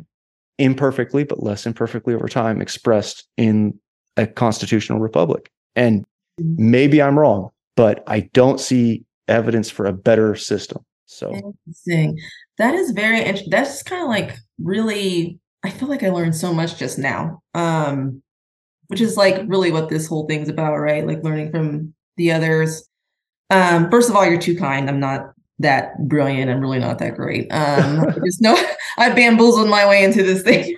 we talked about imposter syndrome last time. I need to tell, remind me. Don't let me end this interview without giving like you some shine about some of this imposter syndrome stuff because that's been really positive feedback from people. Oh, great. Yeah. Great. I'm so glad to hear that. Um, because I obviously I I get it. Um, what was I gonna say? Um, I feel like I learned so much just now because I don't think a lot of people know what you just said, like about, about how conservatives how, how their thought process, like how they're able to still be so proud about these people who did such atrocious things. Um, not necessarily that I agree 100%, but now I, I definitely know where you're coming from. And I know it's not like this weird, like malicious or ignorant place. Like it's, it's rooted in a principle. Hmm. And, and I can understand and appreciate that. So it, it really like, it really made me think, you know, I think a lot of these ideas are cultural, you know, I, I think that's one thing that makes America so amazing and challenging is that um you have people have vastly different experiences you know um like you can't really blame someone for not loving those guys, you know, if their ancestors were like, mm-hmm. you know, all those things. Um, but if you come from a different culture, I can understand how you can appreciate that, especially if your ancestors came from a place where they didn't have as much freedom or, you mm-hmm. know, whatnot. So it does seem to be a, a cultural, at least as part of the equation. And I'm wondering your thoughts on do you think that's something that can be reconciled? Should it be reconciled? Or should we just keep tugging on the other end of the rope for eternity? that see, okay, we thought the algorithmic bias question was hard. This is like the question, like, what does it mean to live in a diverse and pluralistic community? And like, can that hold? This is an experiment. Like people say America, yeah, there's a lot of euphemisms and analogies people give to America. But mm-hmm. one of them is that you hear it's like the great American experiment. And it is an experiment. And experiments more often than not fail. All empires fall. America is an empire. Um, mm-hmm. But and it will fall just by the nature of by the nature of nature, if nothing yeah. else. Um, but it's not obvious that you can have people say something like diversity is our strength. It's mm-hmm. like, well, I do think that like we talked about this last time, having um uh, pluralistic backgrounds on your team, both in terms of technical training, but also in terms of upbringing yeah. um, and culturally to make a more resilient and informed team. But it was, we conditionalized that on a couple of things, on two things. One, um, that there has to be some non trivial bar that requires us all to get here. Mm-hmm. Um, right. So if we're on a data science team, we all at least know some rudimentary statistics and we can, we know what a for loop is. We've at least heard of programming. um, and then the second thing was we can all agree on a goal and or we at least have some foundational agreement mm. because to not have one of those two things one of them you then don't have a data science team one of them you don't have a team yeah. and so it's like okay well how am i going to look at someone who says like hey look i grew up in the third ward of houston um yeah michael you went to public school most of your life but then you went to catholic school for like you know this second half of your primary education and you had the opportunity to go to college and you know those doors aren't open for everyone and i'm glad you've done well but that's a sample size of one. That's a case, not a that's not a population. Mm. And it's like, okay, it would be crass for me to turn around and say, well, yours is just a case of one. It's like, no, no, no, because like there's real genuine human suffering there. And beyond just like the statistical paradigm, there's like the human paradigm, which is like, hey, do people have a right to feel bitter and resentful about their country? And the answer is yes. Do they have a right to be ungrateful for it? The answer is no. That's my perspective. Hmm. So it's like, how do you have both of those things? And it's, I, you know, I don't have a perfect answer for you, but it's like, hmm. if you look around the history of the world and around most of the world, even today, where would you rather be? Hmm. And, and when would you rather be? And that didn't happen by accident. Hmm. And it also wasn't just be it wasn't just because the founders got it all right and everything just naturally unfolded from them. That's not true either. Mm-hmm. But there were things that going back beyond just the states, just in kind of Western canon and tradition that that are worth defending. On our, our website, we have a quote about freedom of speech from Frederick Douglass and Noam mm-hmm. Chomsky and Jordan Peterson. Mm. And it's like, okay, well, like that's a pretty weird bunch to choose yeah. for you know guys who tend to lean conservative. But it's like, nope, because I want to live in an America that embraces as strongly our tradition and our culture. And what I mean, our culture, some people will say that, they'll be like, oh, you mean like white culture, for example. it's like, well, yeah. well, the fact that I'm a quarter Middle Eastern doesn't matter for those people's calculus, but I didn't know that. That's cool. Yeah. Well, uh, all my cousins who are, you know, much more Middle Eastern than me are laughing right now. And my brother and sister who don't look at all Middle Eastern, mad that I'm able to like, you know, throw that out there. Um, but no, no, that's not at all what I mean and i mean the the culture that has evolved over time but it evolved from something and yeah. it's like it's not just chance that that that something was what it was mm-hmm. and so mm-hmm. i have gratitude for that that's why i say like i don't think i'm a better man than these folks and so i want to be in a country that says like yes we embrace thomas jefferson and we embrace frederick douglass this is again i'm going to use trump as the example and i'm going to use the the example you brought up earlier where it's like why do things have to be so you brought up this uh can we just have a bill we vote on? Like, can it be a yeah. bill about something and not everything? You know, in response to the the protests and the riots in 2020 because there was both Mhm. and like it's Mhm. not popular to say that but there, were- there were both and Yeah. and there was i think inarguably most many of the people a majority a vast majority of the people who were involved in that stuff were well intentioned there's no doubt in my mind about that even if i disagree with them Mhm. um, about some things and not others one thing trump did was he came out and he gave a speech on july 4th and it was a very culturally conservative speech and all the news media said, oh, he's giving the speech from Mount Rushmore. But they didn't say Mount Rushmore. They said he's giving the speech from a site dedicated to uh, lionizing like three former slaveholders. It's like, Oh, how dare you, first of all? Like, you're CNN. Like, if, Mhm. but for the freedom of the press, you wouldn't Yeah. be here. Like, you, you can dog on Trump all day and you have no fear whatsoever that the state is going to come kick in your door. And by the way, when it does come out that he's trying to wiretap people who are, or not even wiretap, he's trying to get information on who's leaking to Adam Schiff. Yeah. People like me come out and say that's wrong, even if I don't think very much of Representative Schiff.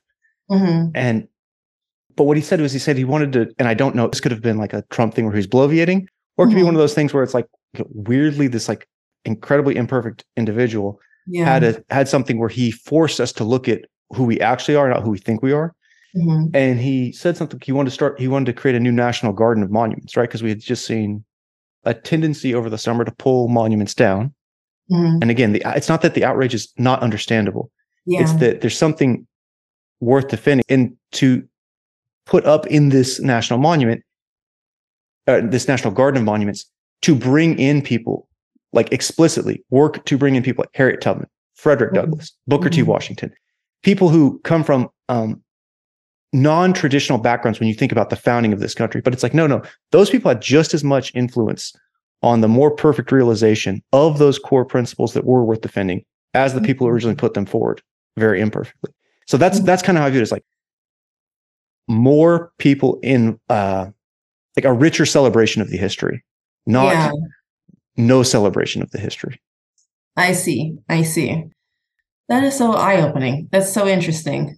Um let's see. So essentially, sorry, I like to like simplify things sometimes. Um yeah please i ramble no, that was great. Um I'm thinking so so like from a conservative perspective, at least from your perspective, it's like the intention the intention of someone makes the man not not actually what I guess what they did. I, I don't know. It's kind of hard to to explain. Do you understand what I'm trying to ask? yeah yeah you're saying something like okay look like they had these ideals they espoused but they didn't embody them in the way that you would expect someone who has those ideals to embody Yeah. them Yeah. i think that's totally fair and so the question is are they hypocrites are they Mhm. human because we're all some level of irreducible hypocrite or are they Mhm. some extraordinary examples of hypocrites or is it truly just that like you can separate as you mentioned earlier the art from the artist the idea Yeah. from the idea holder and what i would say is it goes back to the the delineation which is something like well at the time it was unremarkable even though horrific that these people owned slaves it Mhm. wasn't viewed generally speaking as like um, the social evil that it should have been right. and so is that a defining feature about those men in that time period Mhm. and I would say no, it's not. What is defining about those men in that time period is actually not just what they intended, but what they intended in the form of the of the government that they helped found. And Mm. and again, I, I keep going back to this, but it's because I don't want people because I don't want people to think I'm taking this lightly. It Yeah. was not done well or well realized for a long time. yeah. And there's still ways that it's not. Um, Mhm. so, you know, the oh, I think this might have been Roger Pluckrose, a British conservative, but if I if I've or Penrose, I'm sorry, um, then I apologize to whichever. Maybe Edmund Burke, I don't know. They said something like the difference between a conservative and a liberal, and they're kind of talking more in the European sense, but it holds here too. Is the conservative or the liberal comes to a fence in the middle of nowhere and they says, "What's this doing here? We don't need this. Take this down." And the conservative, right? Because you're like, what this is it's obstructing the beautiful scenery we don't need this you know i've got ideas for this land that i can do something better with and the Mm-hmm. conservative goes to the fence and they go why is this fence here right and so it's like it's a different philosophical perspective. It's like, oh, okay, Mhm. th- is there is there a functional utility to this thing I came across that I don't currently appreciate? Yeah. And and th- so there's redeeming elements about both those things, and I think you do need both to help mediate um, the course of time. Like as you're going to navigate this thing, you're going to need you're going to need someone.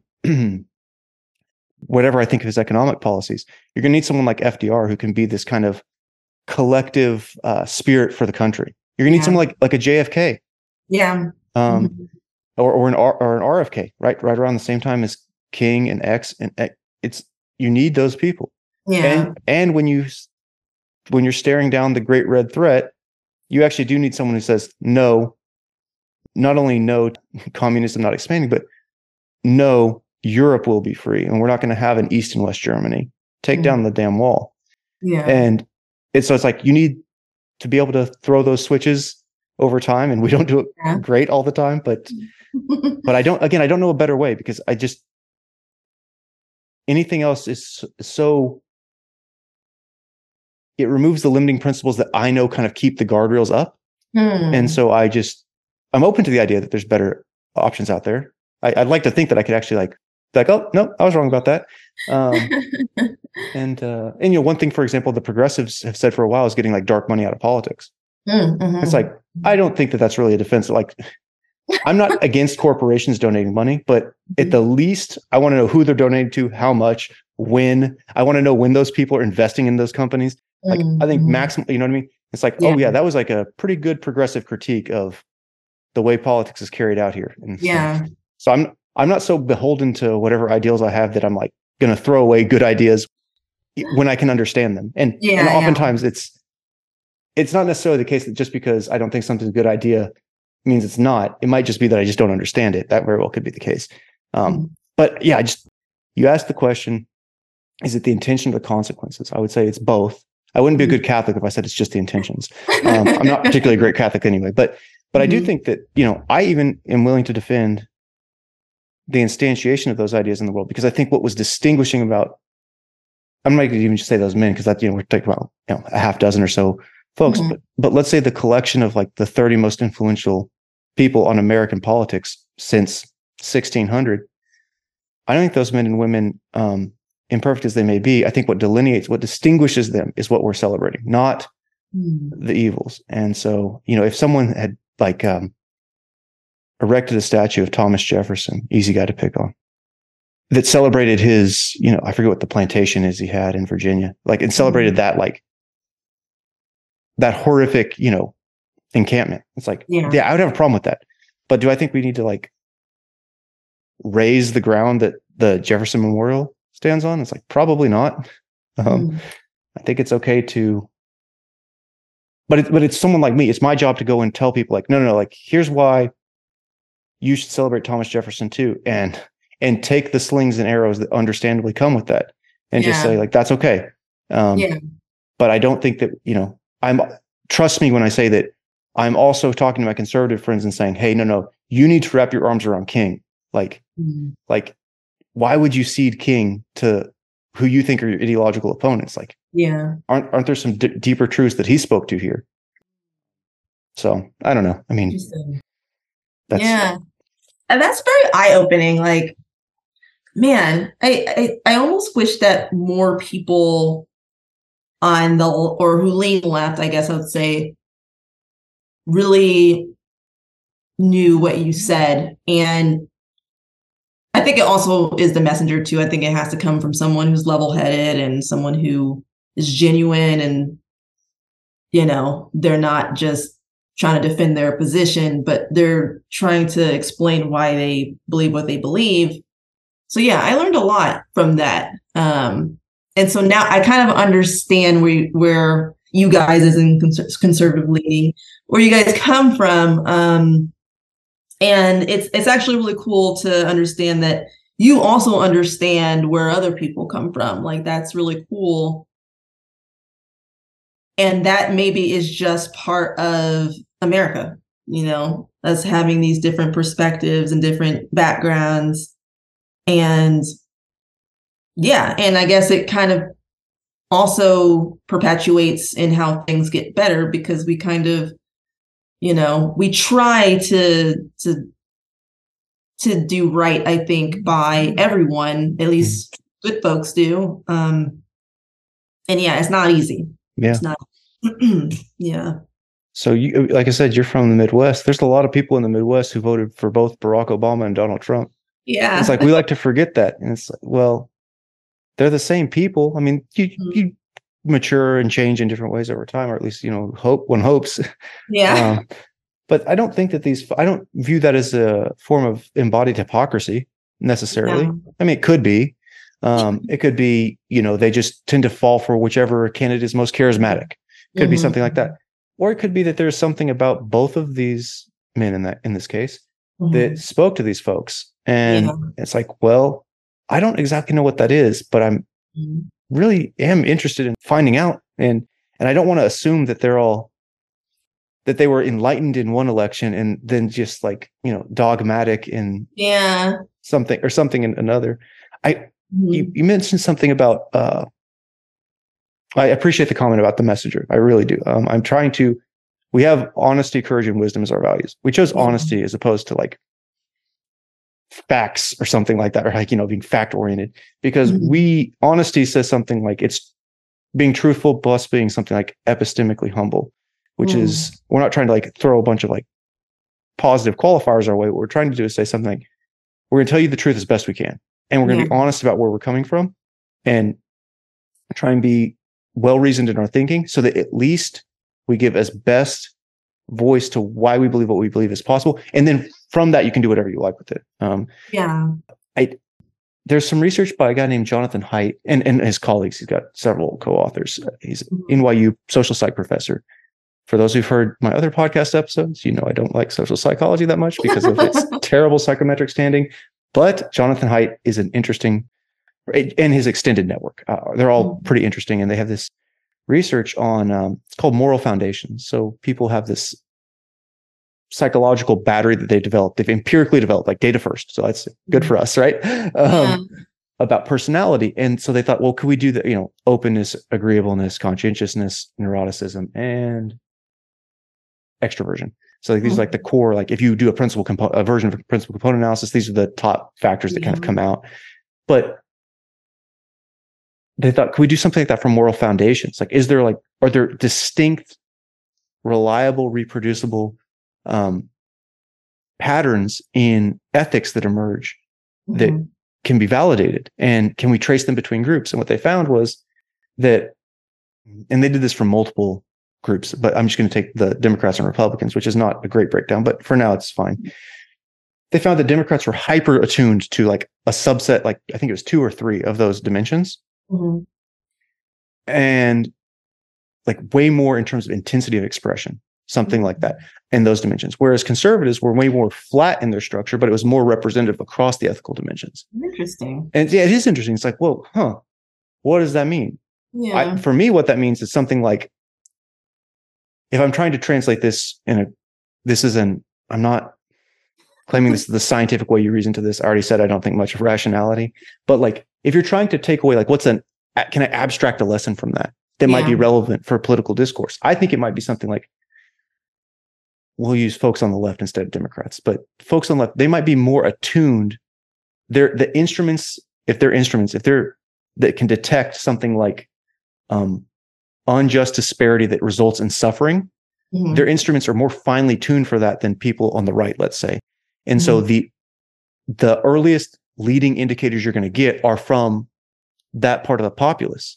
Mm. And it's like, okay, that's actually useful to know because it's like, hey, if Mhm. they're saying, hey, you might want to look at how, yeah, capitalism is great. It, you know, provides a rising tide lifts all ships, but also it, like all economic system, it displaces Yeah. and capitalism, because it has so many fruits, there's not as much revolutionary incentive against it, which I think is good. But but at the same time, it, it means you can have runaway winner take all scenarios.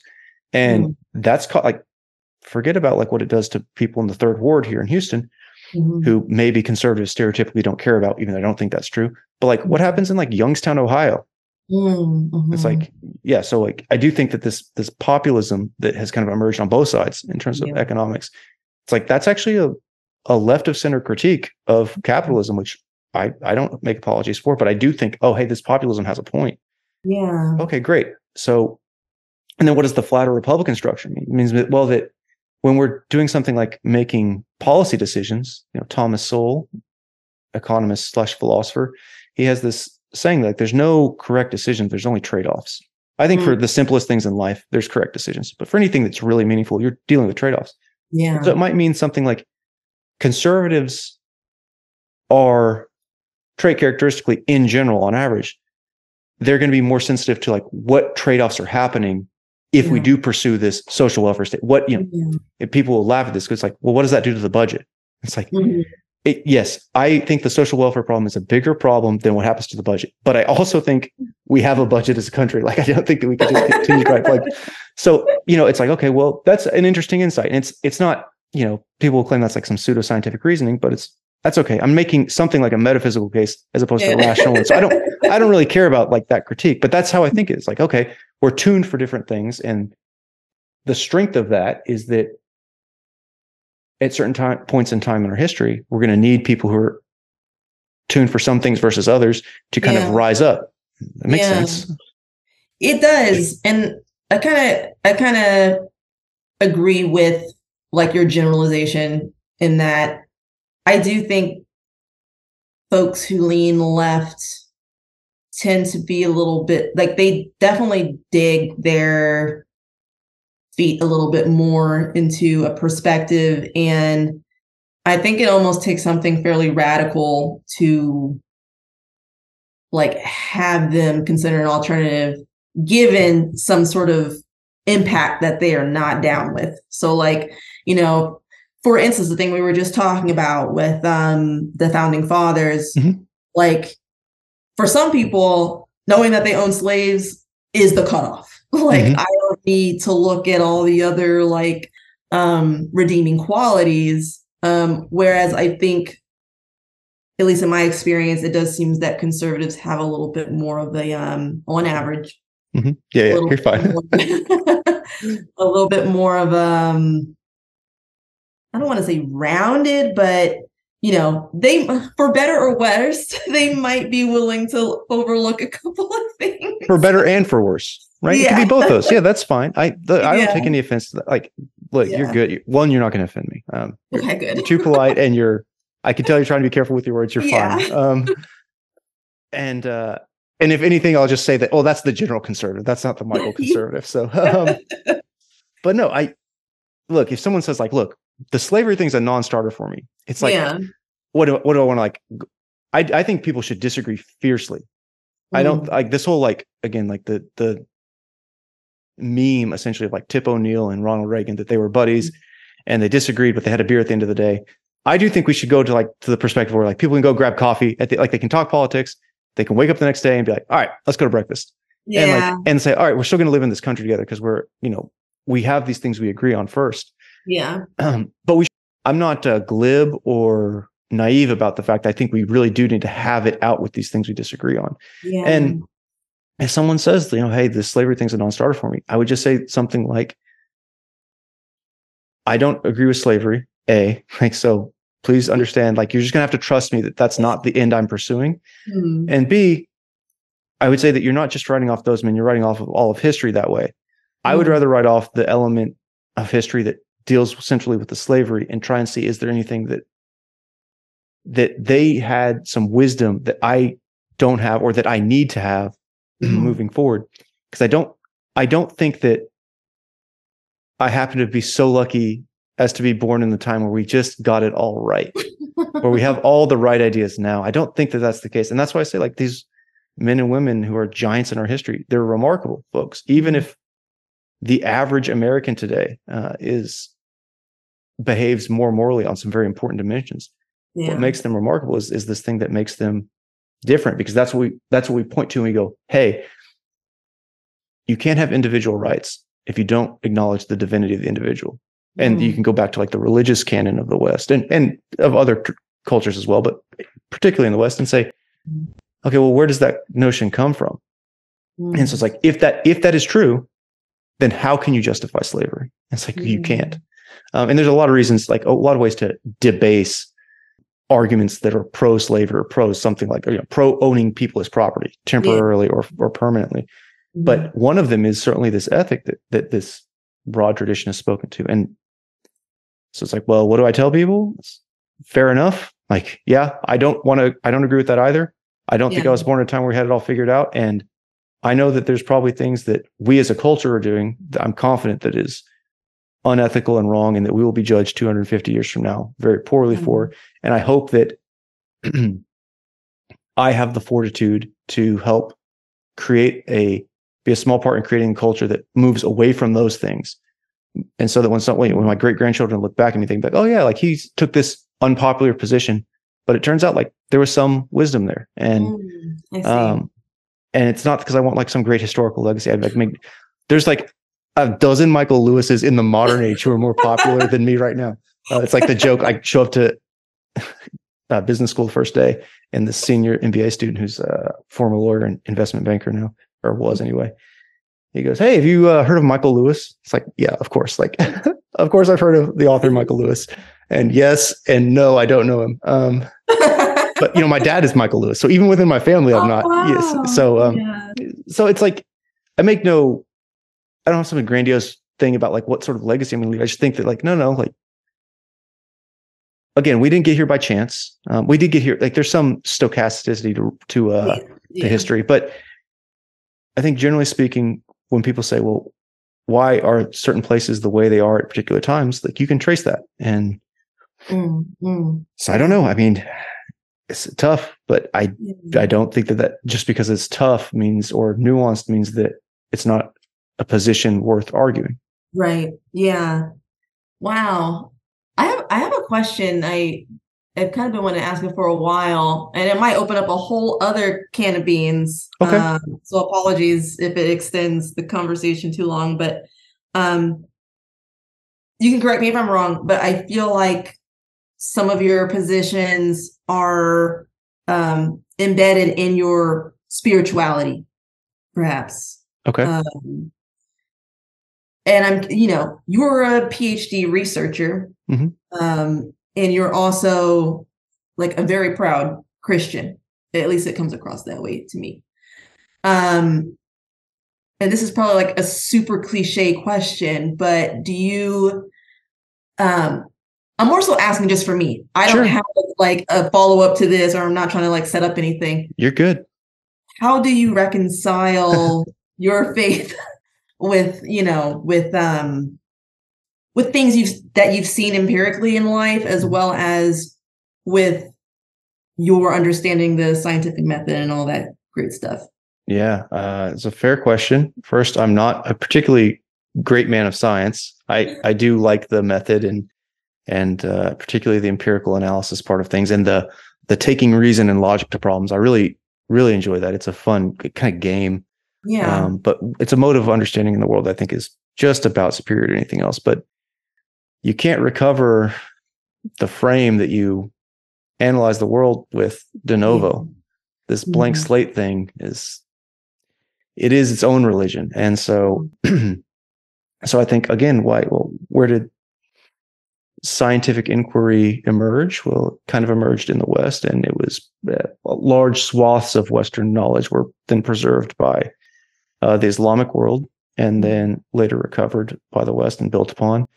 But the way I would say is like there's a lot of people who are way smarter than me in in the man of science, woman of science sense, who are believers. So I don't I don't view it as like i am t- I'm sticking at some like incredibly weird position, even though I do agree. I I do agree. It's like it seems like I should experience some cognitive dissonance, right? How can I exist in both these worlds? And what I would say is you know, I've mentioned that I'm Catholic, but it's, you know, I, we have a Catholic men's group that meets for once a week, three months before Easter mm-hmm. each year. And this has happened for the last couple of years anyway. And by, well, not by far, but almost every other one of those Catholic guys is, is much more devout than I and has a much richer appreciation of mm, Catholic canon than I do. Yeah. And I, the way I phrase it is I want to get to a point where I can reason my way into a level of belief that they have. Mm. I'm not there, and I don't know if I'll ever get there. And I don't think I, I don't think I can get there, both mm. because of my own limitations, but because, um, faith means something other than knowing. And so, Mhm. uh, so it's like, well, do I, you know, do I think the world is like whatever, 2,500 years old? Probably not. um, so like, I'm not bound by the literal, I, I don't bound myself by like the literalist interpretation of some of Yeah. the texts, Mhm. but I do view it as, you know, I'm a, a fan of, this will be controversial too. I'm not exactly sure why it has to be that way.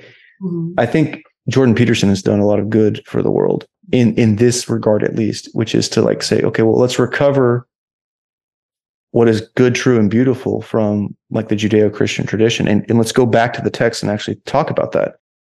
And so it's like, all right, that's um that's a worthwhile endeavor. And for all the people who are agnostic or atheists who are in science or outside of science, like God bless you, no pun intended, but also like you don't get to live there are people who try and live this way Mhm. um, they at least espouse it but they don't actually live it and and even if you do try and systematize this at scale it's murderous beyond the alternative um, Yeah.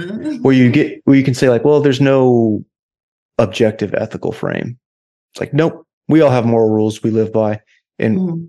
whether you think that those moral rules are divinely revealed Mhm. um, or reasoned through natural law and that tradition, or from some other source. Um, like rationalists kind of have their own expectations, but and and as do others. But I just say something like, "Well, I, I try." The natural law camp kind of appeals to me most because it's like I I don't want to make a type one, type two error problem. Uh, guess about being wrong about the existence of God. It seems like the consequences of that would be quite catastrophic potentially um, but also I, I think that uh, I do believe. So yeah, I, I I believe and I can't get there all the way with some of the strict teachings, and so I try at least for now to say, okay, well, how might that be true? And I try and reason, and I come up short, which means I still believe what I believe and not what Mhm. the church believes, perhaps. And then I just try and live a life that's good, and and I judge that by what okay, well, do other people seem to like gravitate towards like, hey, this is something like to aspire to, and so it's like, all right, that that's good enough for at least today, and Yeah. tomorrow will be tomorrow. Yeah, that's awesome. Thank you for answering that. I realized afterwards how personal of a question that probably was. No, no, you're fine. Like like I said, it's, uh, take no offense, and uh, it's a totally fair question. Like, how can you be someone who's doing you know scientific research and also be someone who is kind of wears their faith kind of on their sleeve more or less? Again, my cousins are laughing because these are like you know they're Lebanese Catholics, so we go over to their house for Oh. Christmas, and it's like a small Christmas is like sixty people. Um, so, but you know. prosper go forth and prosper and they certainly have done that yeah, no, thank you for entertaining that question. The only reason why I asked is because um like I can't I haven't been able to like I guess kind of like you, I haven't been able to reconcile a lot of it. Mhm. Maybe just with me it's a little bit more maybe it's like a bigger percentage or something. But I'm almost like jealous of people who are able to do that. And so I was hoping almost to be like like if you had some secret or something, uh, I was hoping to tap into that. the only thing I'll say is I try and I try and distinguish for myself, and this is helps because I, like I said, at least in that Catholic men's group this past, and uh, w- one of the other gentlemen's, his wife, she and I will have conversations as well, and I'll ask them like the tough questions for Catholics, right?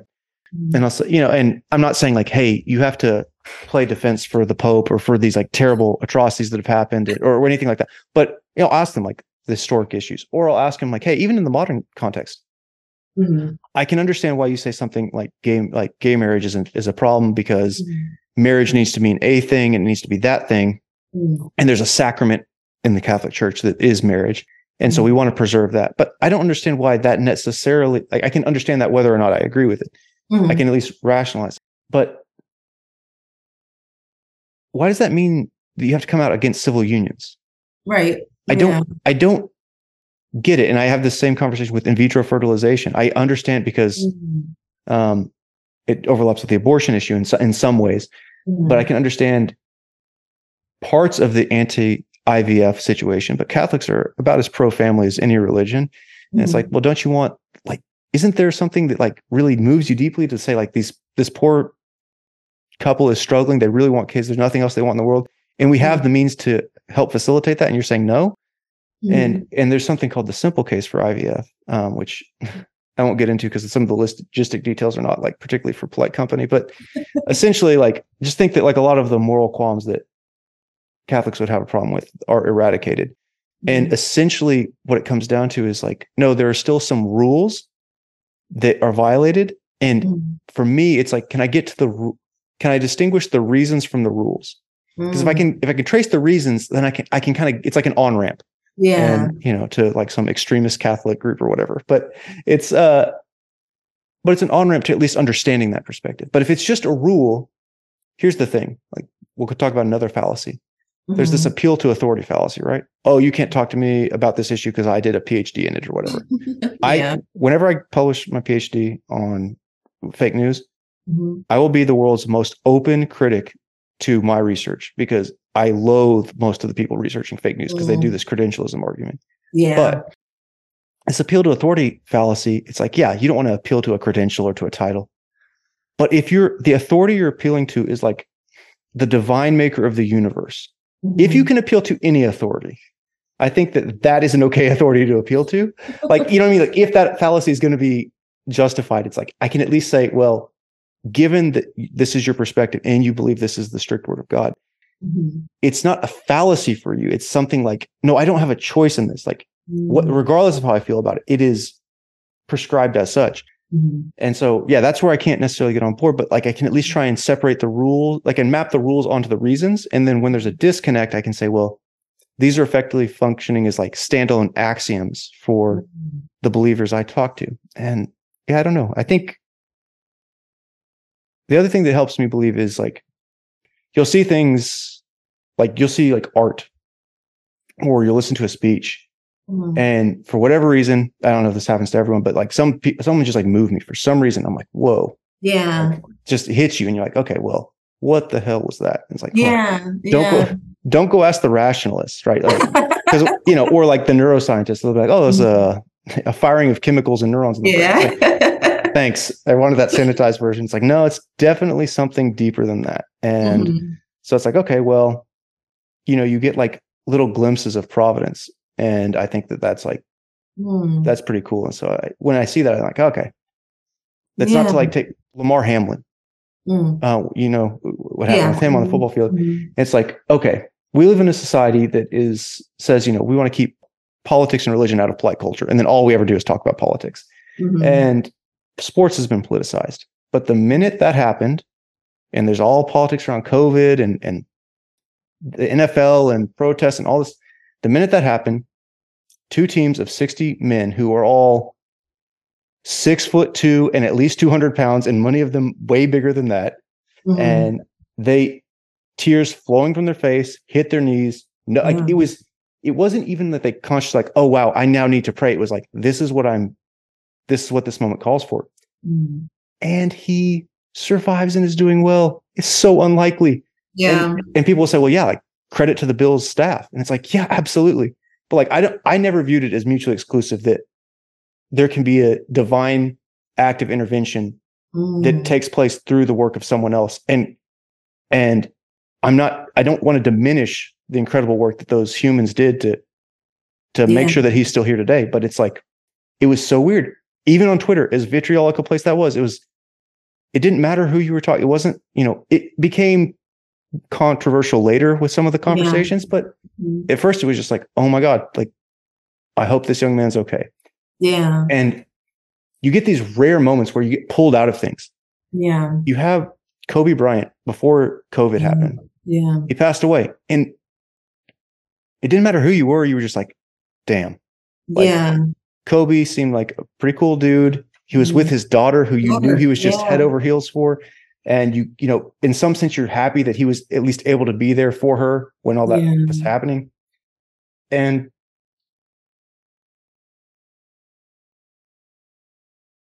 you get pulled out of things. Yeah. And then you get 2020, COVID, all this stuff, and you lose sight of that. And then Damar Hamlin happens. And you're like, oh, right. Mm. There is something beyond what we understand here that we, Mm. that speaks to all of us. And Yeah. so, yeah, that's Yeah. I, I see that stuff and I think, well, I don't understand God, and I can't. Um, Yeah. but I do believe. That's it. I, I don't know how to say it. Yeah. Wow. Thank you for sharing that, Michael. Um, so I, I was curious about that, and I it seems like you are a like um like a glass half full kind of guy. Um, and that is I'm I might be like psychoanalyzing or something, but it, it seems like you um you like to identify and extract the either the good out of things or the useful out of things. Oh wow, I like that. Yeah. Yeah, um, which I can really appreciate. Um, I wish that I had that feature because I definitely don't. I'm like, I'm a glass half or half empty, I guess, kind of person. And I try, I don't want to be, you know, but I guess my psyche latches onto the things that go wrong, um, Mm. which is unfortunate. But yeah, that's interesting to hear your perspective. Well, let me provide you with some recompense mm-hmm. because it's in the small acts too that these things are revealed. So, like you talked about this young woman with whom you work, I think it was at Microsoft still, mm-hmm. where she talked about she chopped her hair and she wore her hair naturally. I think that's mm-hmm. like the coolest story. Like, I just, I think it's so awesome. And, Mhm. you know, I'm not very much like, I get, I suspect we might disagree on this. I, I don't particularly like when things kind of become political or, or activist oriented on LinkedIn. Um, Mhm. It's not that I'm like necessarily against it. It's just that when that's all it is, I kind of view it as like, I don't exactly know what this platform is used for. And I really don't like the responses when people are like, hey, this is a professional platform. And then they're like treated like they're like the worst person ever for saying that. it's like- so, like, But at the same time, I, I remembered that post uh, when you had Mhm. made it. And so it's super cool to hear that like someone else saw it and they're like, hey, that spoke to them in some deep way.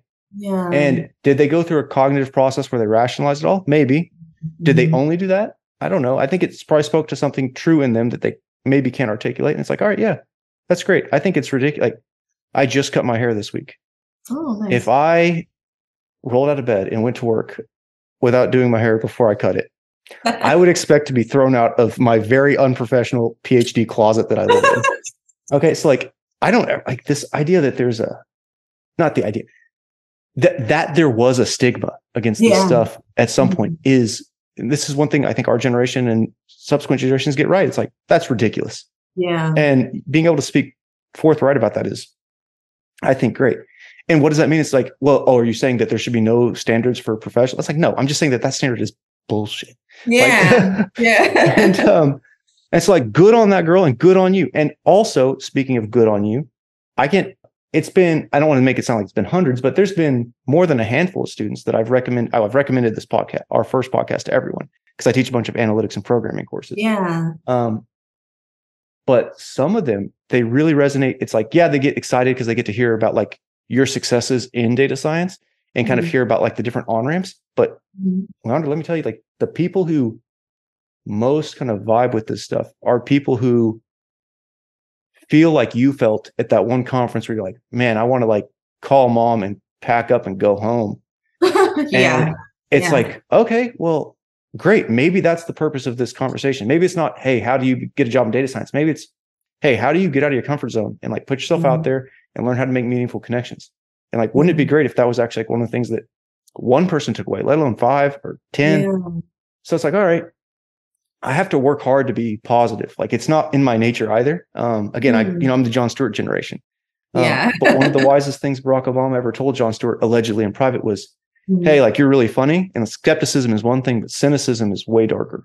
And Mhm. don't you can be a skeptic without being cynical, and be careful because you don't want to make people cynical. So I'm not. I don't know if I'm glass half full. I just try and force myself structurally to to seek out good things and it it at least helps um, distract me from what would otherwise turn me cynical. Um, Yeah. But Mhm. but you should be able to say things. My first podcast episode is about an entire research stream that I think is mostly garbage, um, but is very popular. And Mhm. so I talked about it in a very polite and relatively politically correct way.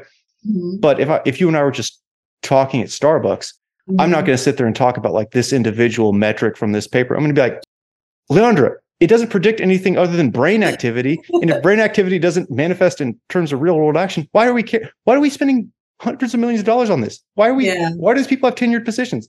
So it's like, I'm human too. Like, I just what I focus on, I try and even with our newswire, we made a new change this uh, two weeks ago.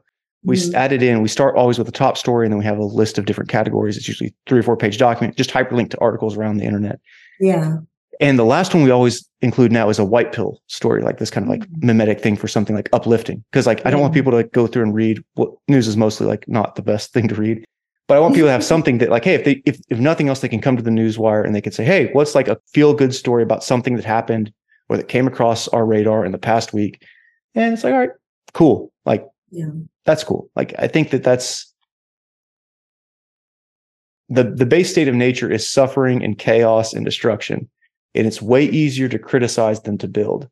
Mhm. But people, well, I would say people like you, Leondra, are capable of building, and so like, how cool would it be to like not just criticize and be exacting in that way, but also to build up? And I think that I do think that you do that, as evidenced by at least that interaction with that one girl you had. Yeah. No, I, I appreciate that. Um, I think you remember I was just as like surprised Mhm. uh, to find out that she did that. But yeah, I do have these like crazy moments where I realize that I've had some influence on someone and it's really humbling actually because you know I, I haven't figured a lot of things out you know i still have imposter syndrome feel like i don't know what the heck i'm doing Mhm. um and so it's crazy that it, like i almost feel like a hypocrite sometimes where people are like oh you gave me hope and like i'm over here being super cynical no, no, those can both exist in parallel. It's not hypocrisy. Yeah. It's the human condition. yes All right. So I've taken up a lot of your time, but I do, I do want to, because you were sneaky. See, I said we'd keep it open, and then you turned it into a ask Michael a bunch of questions. uh, but no, it's good. Uh, I appreciate it. But I do want to.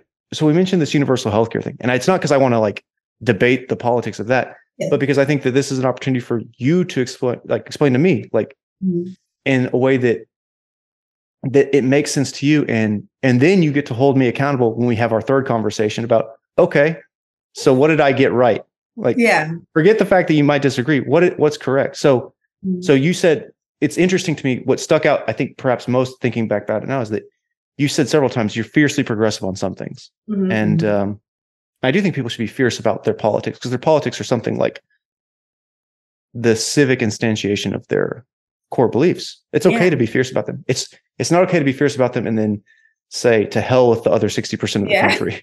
Um, but you mentioned that a couple of times and you didn't provide any specifics, and I wasn't going to Mhm. ask necessarily, and I wasn't going to ask about the Republican thing either. Um, but you offered the the immigration thing at least as a potential nugget there. Mhm.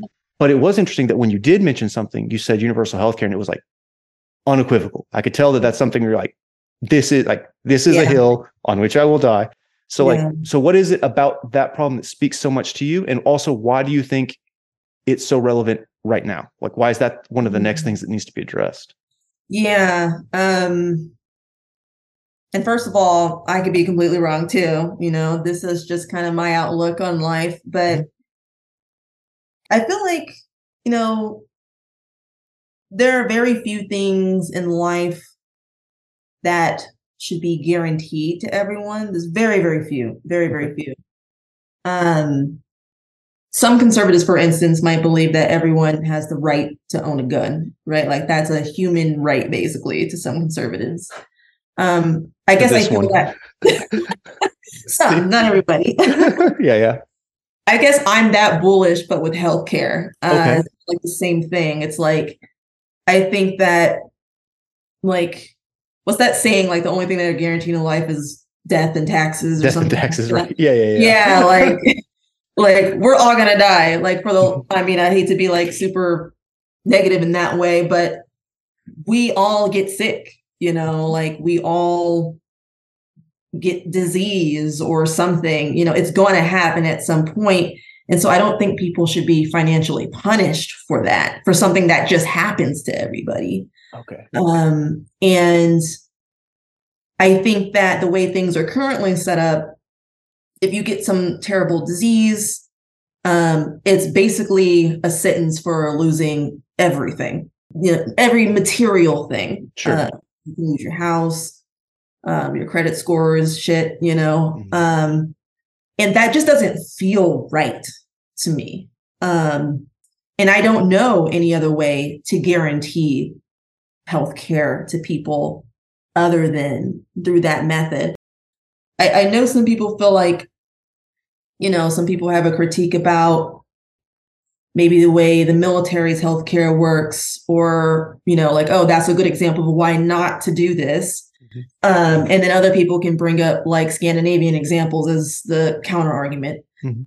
But I just think that it's something worth trying. Um, it's something that would hypothetically, in a perfect world, benefit everyone in this country. Okay. And I also understand that some people are saying, like in some countries that have at least some form of universal health care, they'll say, oh, well, you'll be waiting in line for like months, years for this surgery, right? That's a common rebuttal. Mhm. But I would say some people in this country don't even get to stand in line because they will never be able to afford that surgery. So I think at least having a line is better than not having a line. Okay. Yeah. So there's going to be some conservatives. I don't think anyone who I'm friends with, but there there will be some people who hear what you said and they'll hear Bernie Sanders saying it was a good thing that there were bread lines in the Soviet Union, Mm. which is like no, the hell it was not. um, but what you, but I take what you're saying, right? You're like, hey, Mhm. it's better to have a rope to pull yourself out of the pit than to just say, well, I probably wasn't going to make it up there anyway. But so who cares about having a rope? It's like, no, no, I'd like to at least try. Um, so I think that's fair. So this is interesting because you actually are espousing a like a true progress, like I don't know if it's true progressive, but like a true extreme form of, and I'm not Yeah. using that pejorative of of universal. You're not just saying like everyone should have access to a primary care doctor. You're saying like essentially going beyond prevention to treatment as uh, funded by tax dollars. I'm assuming something like that, right? Yeah. Okay. Mm-hmm. And all right, I'm I think it's a fair position to have, obviously. I think it's a very salient point for a lot of people. Obamacare did Obama did a great job through the Affordable Care Act of raising the salience of this health insurance problem for a lot of folks. One of my favorite things to do, by the way, is to talk to people I know are partisan and be like, hey, uh, you're a big fan of Donald Trump, my father. Um, Mhm. what are like two or three things you thought were great about Obama? And to his credit, he like without a, I was like, I gave him an example because I thought I was gonna have to like coerce it. I don't. I was like, what about like you know, hey, you can't be denied for insurance for a Mm. pre-existing condition. He goes, oh yeah, not just that, like also staying on your parents' health insurance plan. So I think Oh. both those are great. And he had one other. He's like, oh yeah, you know, the courage it took to actually make the call to go after Osama bin Laden that night was like because like there was no guarantee that one it was going to be him or two that it was going to go well. yeah. And he was advised, including by I think our current president, to not do that. And uh, Oh. he's like, it took some stones, and so pardon the terminology. And so, um, so like, okay, well, all right, that's good. So and so I, I like to do that. Um, and I do think this healthcare is a. I don't think anyone thinks our, our healthcare system works well as a general rule. Mhm. Um, so you're saying this? Would you? Just like uh, if I say something like I think Thomas Jefferson is worth defending, and I have to trust that you trust me that I'm not saying I want to revert back to some sort of like people as property system. yeah. I also don't think that you. I don't get the sense from you that universal healthcare is a pathway, is a gateway drug to socialism, which is a gateway to communism. Right? Like I'm just. You seem to say something like, "Hey, there's people suffering from medical conditions, and maybe they could suffer less, and even even maybe more than that. currently, to not suffer under those conditions, they have to negotiate against themselves in the future Mhm, mhm. um because they're going to lose credit score will hurt they're going to have to go into major debt it's going to put their families or their family units in a very uh, bad position so I, I have two quick questions for you and i this is a genuine question because i don't know the answer Yeah. do you think that these are that so, that universal health care i'm sure it's been done or at least proposed do you think it's possible to try it out at a smaller scale Mhm. than nationwide first to, to see how it works, to see what goes well, what doesn't. Yeah, I think I think that did happen. I don't remember what the state was. I got to look that up, but I think that did happen. Okay. Um, but to answer your question, yeah, I think that would be great. Um, there might need to be some considerations though, like like you know, the poorest state in the country is doing this experiment. Sure, it's yeah. like the, Yeah. the Yeah, yeah, best yeah. idea. Um, but yeah, I yeah, experiment away. I think it's it's a good idea. Um, and I think we should also experiment on how it's funded because I think another reason why people are a little um concerned with it or they're thinking, oh, well, I'm going to have to pay for it. I'm going to have to pay for someone who smokes three packs of cigarettes every day and someone Mhm. who like eats McDonald's every day or something. Um so maybe there's other ways to fund it. Um and also America's like the richest country in the world. So like I feel like you know, we can find some dollars somewhere for it without, you know, overburdening the middle class. I, I think that's possible. Um, and maybe you can even experiment with other stipulations. Like I know, for example, on a lot of insurance policies, you get like kickbacks for taking like a certain number of steps every day or something. There's like these little Oh, yeah. Yeah. Maybe we could do something like that where it's like, okay, if I don't know how you would enforce this, but right. yeah, but if it's like, hey, if you are doing these healthy things Mhm. and you get a, you know, you go get your physical and your doctor co-signs that you're actually doing these things or you're doing something right, Mhm. then you continue to get that universal health care. That might be interesting as well. Um, but I do think there's a better system than what we have now because like unless you're wealthy, um, if you up and get cancer or something, you're you might be screwed and your family might be screwed and they have to make the decision do we sell our house or do we save grandpa you Mhm. know and that's just if we have another option i don't see why we wouldn't at least consider it Yeah, that's fair. I think our our excellent healthcare is excellent, and if you have insurance, I think generally speaking, as long as it's a average to above average plan, our healthcare system works fairly well. But there's a whole lot of people who don't fall into that category that you know we don't get to just ignore. Um, and we even if we could, we shouldn't. Um, yeah, I think that's that's a totally fair critique. It's one of the arguments. The big the thing I'm biggest hypocrite on is factory farming because like I know it's a horrible evil, and Mhm. I still eat I eat less meat than I used to, but I still eat plenty of meat. yeah. Um, and it's not all just like whatever we hunt. I mean, some of it's that, but not all of it. So I don't know. Um, like that's the thing I'm biggest hypocrite on. But I do think that there is something that needs to be done on the healthcare front. I took a class with, uh, and which, by the way, I just told you, like, I think appeals to credentialism are nonsense. I'm not bringing it up to say I took a class, I'm qualified. I took a class, and the guy who taught it was he's a former primary care physician, former mm-hmm. medical malpractice lawyer, Hmm. an MBA at Rice, and now teach is a professor at both Rice and the University of Houston Wow. wicked sharp guy's name's Edward Kroger.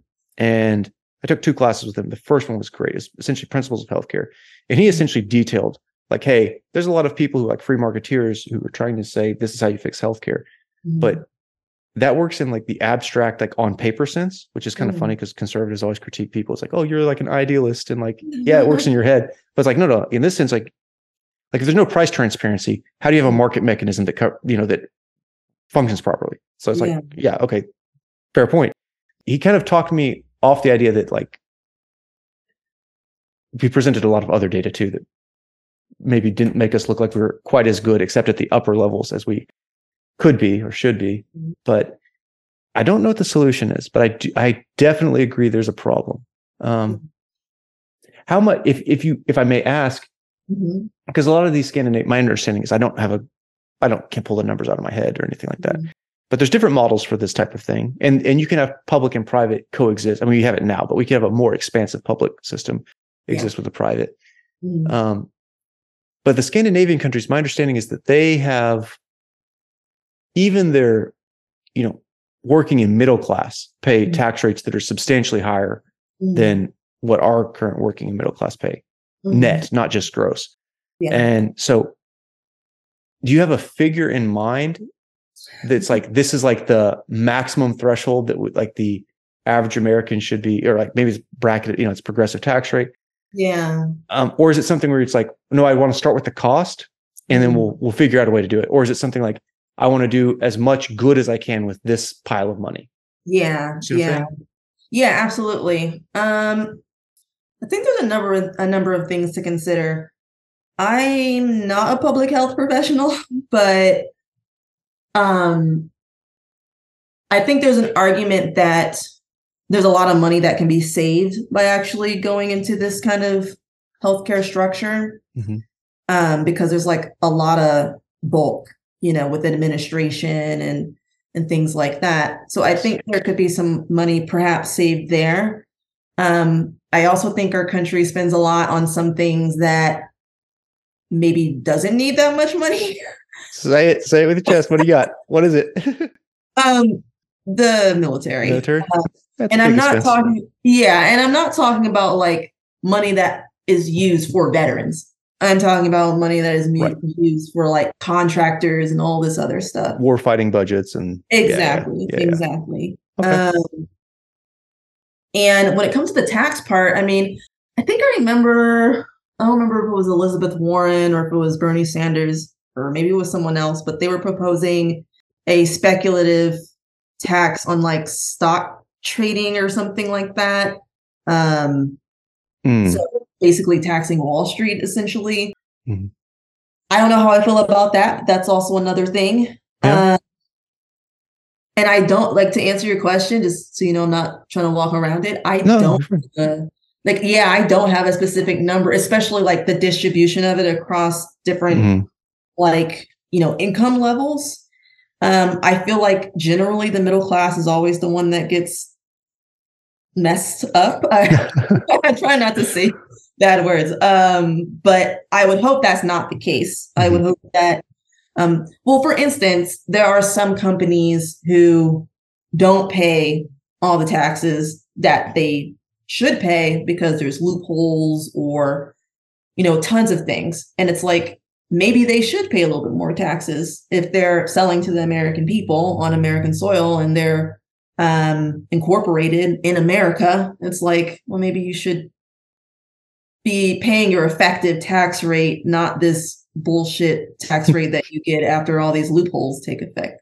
So I think there's a number of like things to look at before we talk about taxing this shit out of the middle class. Um, because I'm I I would like to avoid that as Yeah. well. Yeah. Yeah, you're right. The middle class gets kind of stiffed because you know um, they they actually some of them are actually net payers into the social welfare program, Mm, um, meaning that they put in more than they get out, which is not necessarily true of people who are in lower socioeconomic status. Yeah. Um, but they're also not in the financial mm, financially free situation that people in upper brackets are. yeah. Um, yeah, you make one argument that definitely appeals to me. To the anyone who wants to like cut administrative bloat, I'm like, you have an ally in me, no questions asked. I do wonder. You talked about Bernie Sanders. I think it was Bernie Sanders who had something. I don't remember the exact plan, but it was like taxing like the these like microtransactions that are done in- in, algorithmic trading or something like that. It's certainly Wall Street trading. And then Elizabeth Warren had something where she and she's since pushed for this again. I think this is highly unethical, and I don't even know how you could. I don't think it's constitutional. I don't know how you could possibly enforce it. But it was Mm, like something like um, a tax on your net worth. Because what will happen Oh. is like these CEOs will say something like, "Oh yeah, I'm worth like sixty billion dollars, but I'll take like you know hundred thousand dollar a year salary, and then I'll just take out a loan against my net worth because that loan isn't taxable, right? So I can like live off of a two million dollar a year loan, pay it back, that's no problem. And Huh. so, I would say rather than taxing someone's net worth, which could change like that overnight, yeah. and and also it's not clear that you have the the public has a right to those unrealized dollars yeah. uh, yeah. just tax the loan that they take out Like, um, one of the things though you said you want to talk about like a you know a true tax rate versus an effective tax rate or um, you know tax rate on paper versus tax rate in reality yeah. i am sympathetic to this argument because i don't think you should like texas is a pretty business friendly state um, Yeah. And I think that states should be allowed to be as business friendly as they want without engaging in like cronyism. Mm, Um, so to the extent like this stuff is a function of you know corporate lobbying that's corrupt in some way, I'm with you, but I do also wonder, and I, I worry about this in our current environment a lot. Like if you make certain cities or states or the country as a whole relatively in, uncompetitive in terms of a tax friendly environment, like Mm-hmm. we've got a lot of raw talent here, we've got a lot of raw materials here, Mhm. uh, we've got a you know great populace. I'm certainly biased in that regard, but I you know I think that you know as America has a lot to offer, but countries also don't exist as a expression of altruism typically. Mhm. Um, so I I do worry that certain schemes could push companies away, and then you then you've reduced the whole the size of the pie that you get to pull Yeah. from, as opposed Mhm. to saying how big of a slice. yeah. Um, but you know, I mean, again, it's it's trade offs, and it's not to me, it's not self evident that that's unreasonable at all, Mhm. and especially you know if someone's worried about like what about the working and middle class? It's like, well, we're trying to find ways to minimally impact them. I do think that, by the way, conservatives are like, yeah, we want to increase social benefits, but we're not touching the military budget. I think that's so disingenuous. yeah. It's like, yeah. Come on now. Um, just like I think it's disingenuous to go cut the other way. Be like, uh, yeah. Yeah. But okay, Yeah, no, that that's fair because I yeah I have heard that concern as well. Like, oh well, we're going to push countries away to other countries that will give them like a better Mhm. effective tax rate. Um, and that that might be so. I'm not sure. I'm not super well versed in this area, but I just hear situations like where Americans are paying like hundreds of dollars for a medication that another country is paying for like cents on the dollar. right. It's like, how is that? Like they figure something out over there. Um, Sometimes it's a function of research subsidized by American R and D, yeah. and uh, and then those companies need the intellectual property rights to recover that investment. But it's not always clear that uh, these pharmaceutical companies are operating on razor thin margins. Let's say. Um, so I do think there's some play there, and it's also crazy. Like you talked about, um, you know, I want there to at least be an option for people to have healthcare, even if it's not great, but at least they Mm. have that option. Mhm. Um, I think it's not even. There are people who don't have the option, but there are people who are ch- opting out of pursuing healthcare because they're Mm. just like, it's not worth it for my family. Um, the quality of care I'm going to get relative to the debt I'm going to take on. I'm going to inconvenience, and this is such a terrible thing to think, but if people do think this, it's like, I'm going to be such a burden on my family. Mm. I will just, you know, suffer through whatever I have to suffer through. And if it's a chronic issue, it'll be a chronic issue. If it's something more systemic, then, you know, when my time Yeah. comes, my time comes. It's like, man, for as, like, for the progressives, I would say, like, talk about how great a country America is or could be, and then talk about like how this is no longer like this can't be like the standard. Yeah. And and then conservatives like, look, hey, look, they're speaking to the ideals that speak to you, and find a way to figure it out. For for the record, I do think that there's some appeal on the right these days, particularly on the populist right, around things that are specific forms of subsidized uh, healthcare. Um, like for example, childbirth, Mm. Paid family leave, uh, which I know is not exactly healthcare, but it Yeah. it yeah. overlaps. Potential uh, expansion of COBRA benefits. I do think that there's some extension of primary care because prevention is typically more cost effective than treatment. Yeah. Um, and you know, of course, they're conservative, so they're going to want to means test everything. But but you know, I mean, that's not unreasonable. You know, you say something like, "Well, hey, if you're you know." I like, you know, donuts and brownies as much as the next guy, but if like that's all my diet consists of and I chain smoke cigarettes, and I rely on like this, you know, public affordance, then I'm also foregoing my civic duty. And so, you know, it's like I think you had a good point. It's like meet biannually or whatever, you know, triannually with your physician.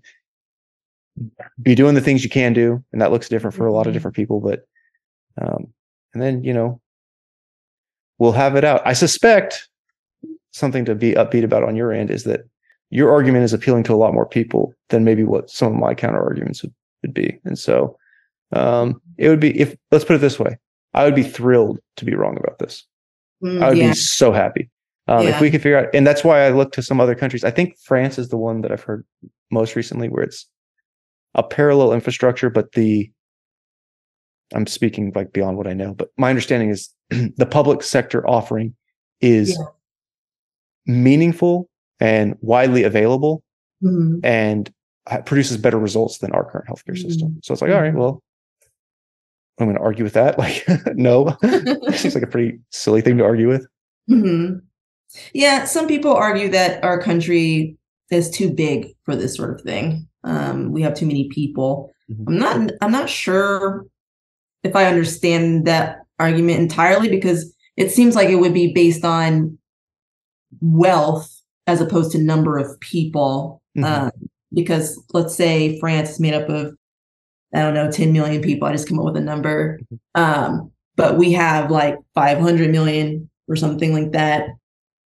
It seems to me is not so much a number game and more so can we afford to do it for one and Mhm. can we sustain can we sustain a healthcare system where we can actually see people because like for example in 2020 when covid hit Mhm. our hospitals were like ransacked with like they were Mhm. it was bad it was bad um but i think that's because we were not prepared for that level of uh, patient intake and Mhm. so i'm wondering if there's a way around that too i mean i don't know if that's a perfect um, comparison with like everyone having healthcare one day and now everyone wants to go and now Mhm. hospitals are going to be overburdened i don't know if that's a fair comparison but to some folks' point, yeah, there's probably going to be more people going to the hospital than now.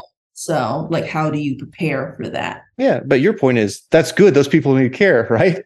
Yeah. and uh, and that's I mean that's a fair point. And just like I think the biggest uh, ethical critique I've heard of of this type of approach is you don't want the government involved in decisions about ra- uh, rationing care. yeah. It is a travesty that people will self ration care for the reasons we've talked about. But you, I don't want the government playing a role in that. I don't trust. I don't trust most of the governments that currently do that. Like Yeah. I really loathe them. Um, but even our government that I you know think moderately to highly of, I don't want them involved in that. But but if things aren't working as the the way they are, then we should be willing to try something. And I'm also with you. It's not obvious to me that just because the population is bigger means that this is not a viable potential option. As long Yeah. as productivity is relatively Yeah. also bigger.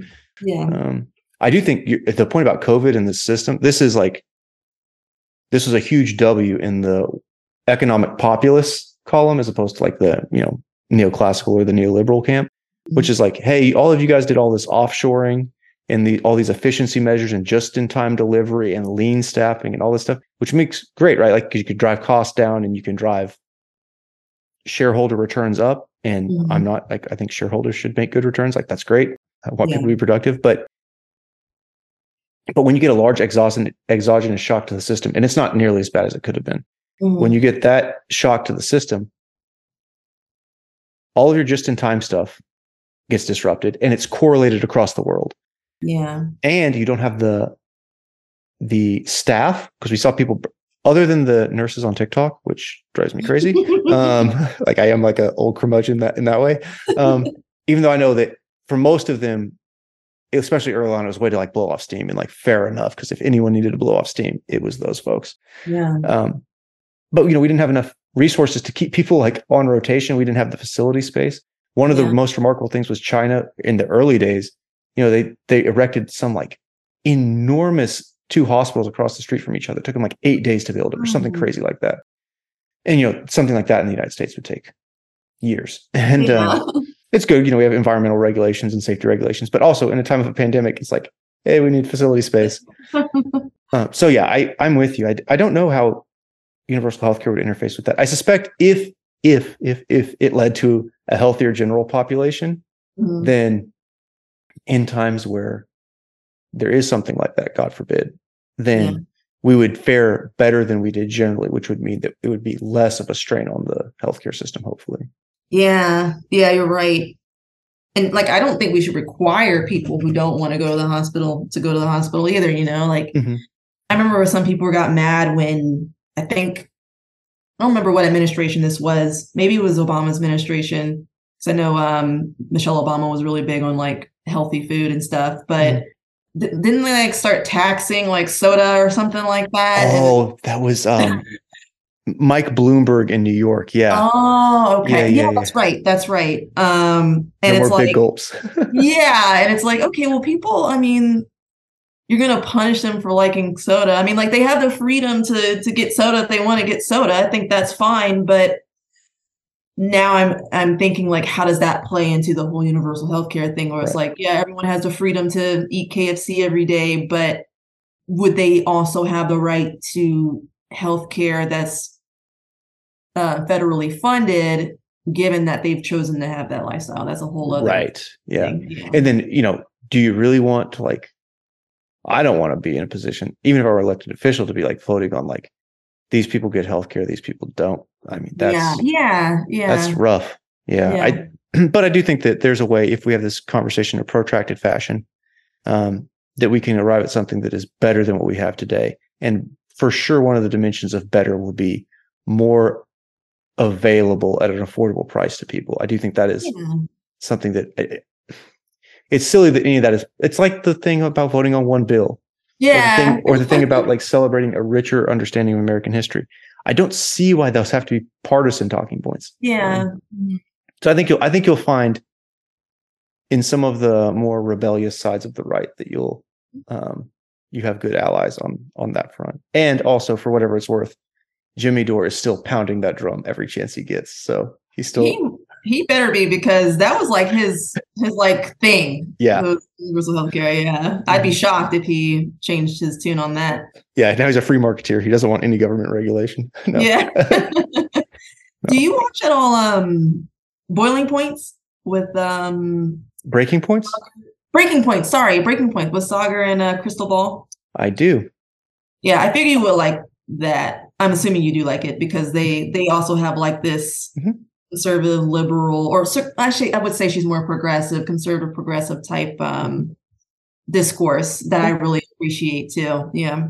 I, yeah, I think yeah, if people are like like if people still want to be informed on the news, but they'd rather unplug from cable news and print Yeah. media and social media, Mhm. um, the number one thing they should do is subscribe to Freedomcast, and number two is they should subscribe to Breaking Points. um, no, I really do. I think so. Krystal Ball is a former. Uh, she used to. She ran for political office. She's a former commentator on MSNBC, I think. Mhm, mhm. And she's a. Yeah, I think you're right. She's a progressive in good standing on some of the culture war issues. I think she's Yeah. more middle of the road, but she's economic policy, healthcare policy. She's certainly progressive. Yeah. And Saagar Enjeti is. He's like the what I think they call. um It's not compassionate conservatism. I can't remember what it is but it's it's the it's essentially a populist version of conservatism and they're Mhm. friends as far as i can tell like they genuinely are friends Yeah. And, yeah, they uh, look like it. Yeah. Um and he described himself once as I think a fiscal conservative. Um and I think he tries to distance himself a little bit from the culture war stuff. Um which I understand. And I feel like Krystal does too to a certain degree because they're more like policy Yeah. focused, it feels like, yeah, i agree which I can appreciate too because that's that's what it boils down to me is like what are you what are you proposing? What is the policy here, you know? Yeah. Yo, uh, again talked about it's easy to criticize but you're you're looking for what do you build i think that's good i think Yeah. you i don't think you're as glass half empty as you think because if you were you wouldn't have any vested interest in seeing what people are going to build right there's something yeah. there that you think like oh no there's hope or there's something to aspire to So- Yeah. That's interesting. Yeah, perhaps. yeah i do like them i think they're great um yeah people should check them out it's Yeah. it's dip like if you haven't ever seen it before it's gonna be way different than cable news but like give it a couple episodes it's a it's a informative format they do they don't have commercials either which is super helpful Yeah. um, so they could have maybe not a three hour conversation but they could have a back and forth for half an hour Yeah. Yeah. Love them. And uh I believe I believe that Krystal is either dating or engaged to Kyle Kulinski, who is way more progressive, I would say. yeah. Um, but they're both, you know, lefties. And uh I enjoy his commentary every now and then too. Okay, see, okay, so you have to send me some videos because Okay. there's a couple people on the left who I know are very popular. Kyle Kulinski. Mhm. Um, oh, what's Cenk Uygur's cousin's Oh, name? Hassan Piker. Oh, Hassan, yeah. hmm Hassan Piker. And I don't, by the way, I'm not saying all these people are equivalent. To me, it just kind of looks right, like a blur of people over there. Um, Oh yeah, yeah. uh, it's a whole thing. There's yeah. like um there's people who I think are more professional, like Saagar and Krystal, and then you've got sort of like your debate bros, like Okay. Destiny and Vaush, and a lot of those guys. yeah, yeah, yeah. Um, yeah. So it's it's a it's quite a it's quite a rabbit hole on the left, I would say right now. Like it's kind of nuts. I try to stick to like more Saagar and Krystal Mm-hmm. these days because a lot of these folks, um, it just it almost became a game to them. Like, oh, I want to debate this guy and to like call each other like stupid and stuff. I don't know. Yeah, yeah. I do like I do like a good debate, but I don't think Yeah. that uh, you know you actually you mentioned um, Intelligence Squared a couple Yes. years ago to me. Uh, Yes. big shout out, another great podcast. But, uh, but yeah, this whole like exclusive like debates for clicks thing. I don't know if that's and and by the way, the right is at least as guilty of that as, as the left. So Yeah. like there's no shame there. But Kyle Kulinski and Briahna Joy Gray, and there's a handful of others. Oh, I've yeah. seen them like engage in a way where I'm like, oh, this is so unconvincing. But because I don't see them as much, Mhm. and I could be very well just get, getting like a biased representation because whatever I happen to click on is going to be, you know, different on average than what their general disposition is. So Yeah. if you have some really great points Yeah. from them, send them my way because I would like to have a better appreciation for, you know, the the um, the good influences on the left in modern discourse. I think I have a couple who I really like, Krystal being one of them, but Yeah. Yeah. um, but I'd like some more, especially since it's tough to I I can't sit there and watch Hassan or Destiny like stream a video game for three hours and talk Politics. I know, I know. Um, I know. And it's like two hours long too. Mhm. Um are you a Steven Crowder guy at all? Uh, I don't. I mean, I don't know. I like his. He has this. He had a format for a while where he says like, "Does this change my mind?" thing. Oh yeah, yeah. And I I did think that. Other than like the meme of "Change My Mind," the actual production of "Change My Mind" was pretty good. Uh, Yeah. because I, don't think it was this like whole like, boom, facts don't care about your feelings type debate. Yeah, it was yeah. much more like, okay, you talk about it, and we'll sit down and talk.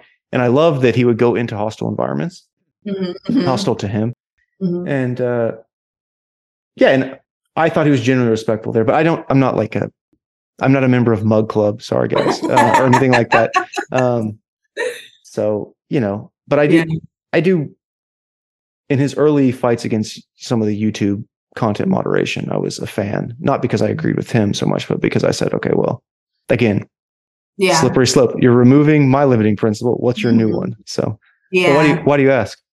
because I just heard about the whole drama going on with him, Oh. and I think the, is it the Daily Wire? Yeah, yeah, Yeah. Um, I didn't look into it too much, but I know there's some discourse on the right with that. And um, I, I don't, sometimes I watch some Daily Wire stuff just out of curiosity, like to see what they're talking about. Um, the I would say one person that I consistently watch every now and then, her name is Amala something. She's a black girl. Mhm. Uh, and she has her own like blog and i think she's part of the daily wire technically She might be Uh, part of PragerU. PragerU, that's who she's part of yeah, Yeah. PragerU. I, I like her um really? Okay, that's right. She's newer, right? yeah yeah yeah um i don't always agree with her but she Sure. she does i i like her temperament and i think she makes a lot of good points and she is not she doesn't seem to be malicious um Yeah. so I, I like to watch her stuff every now and then Okay, cool. Yeah, I'll check her out too. That's awesome. I've I've seen her kind of pop up more and more uh, recently, and she's pretty young too. Like there's a kind of new age of social commentators. I'm really impressed Yeah. because uh, I'm like you know again like getting to like to the to the older generation where you're like oh these kids these days and then the you know, young kids you know some of them pop up and you're like man these kids are sharp. Uh, yeah So Yeah. okay, cool. Um, yeah, I think one person that people on the left may gravitate to a little bit from the Daily Wire Mhm. is a guy named Andrew Klavan. He is he's an older gentleman and he's a smart ass, but like I think that's on the job description for the Daily Wire folks. So we just have to appreciate that going in. And then Yeah. it's not a big deal. But he's someone who was a former atheist and former he's not like I walked away from the left type guy, but he he's someone like, you know, I grew up as in Europe as a, you know, a conservative liberal over there, meaning Uh-huh. something left of the right here Uh-huh. and he's kind of come around. I was rewatching the episode after the Roe v. Wade decision came. The the Mhm. episode that happened while the Roe v. Wade decision was coming out. He Mhm. starts out the episode like saying, "Hey, you know, we may have some breaking news," and he has this whole fictitious monologue he gives at the beginning, which Mm. is not politically correct. Okay, so like Okay. it is just not politically correct but it is generally funny and i typically find the parts most funny where he criticizes the news media. That's kind of my Mm, arch nemesis at this point. Um not the whole news media but particular yeah. actors within it. And so he'll have this monologue and it's it's it's pretty funny. But uh, if it seems weird just don't let it throw you off. It's like he's being facetious for the first minute and a half of his podcast. But this episode after Roe v. Wade is so powerful, and I know that this is a controversial issue, and Yeah. understandably so. Mhm. but like it comes in like 20 minutes into the episode or something news breaks he comes back from a commercial read and uh or an ad read and he's like it happened and you're watching this dude who spent he's in his i'm going to insult him i don't know 60s probably late Mhm. 50s or early 60s and you know very much with it and and witty guy but you're watching someone who sacrificed a career in hollywood because of his beliefs Mhm. um, see like come to fruition what is one of his most deeply held uh, aspirations in political environment and not even the outlawing of abortion though he is certainly anti-abortion Mhm. um, pro-life whatever the s- semantic framing one prefers Yeah. it's because he also has this great um, callback to Antonin Scalia, the former justice Yep. on the Supreme Court, who said after the Obergefell decision, the gay marriage decision, he said essentially, look, my issue is not so much with what people consider marriage. The state has a right to determine that. The people have a right to Mhm. determine that. My issue here is who rules me. And after today, Mhm. who rules me is nine justice, the majority of the nine justices on the Supreme Court. And Antonin Scalia was a devout Catholic.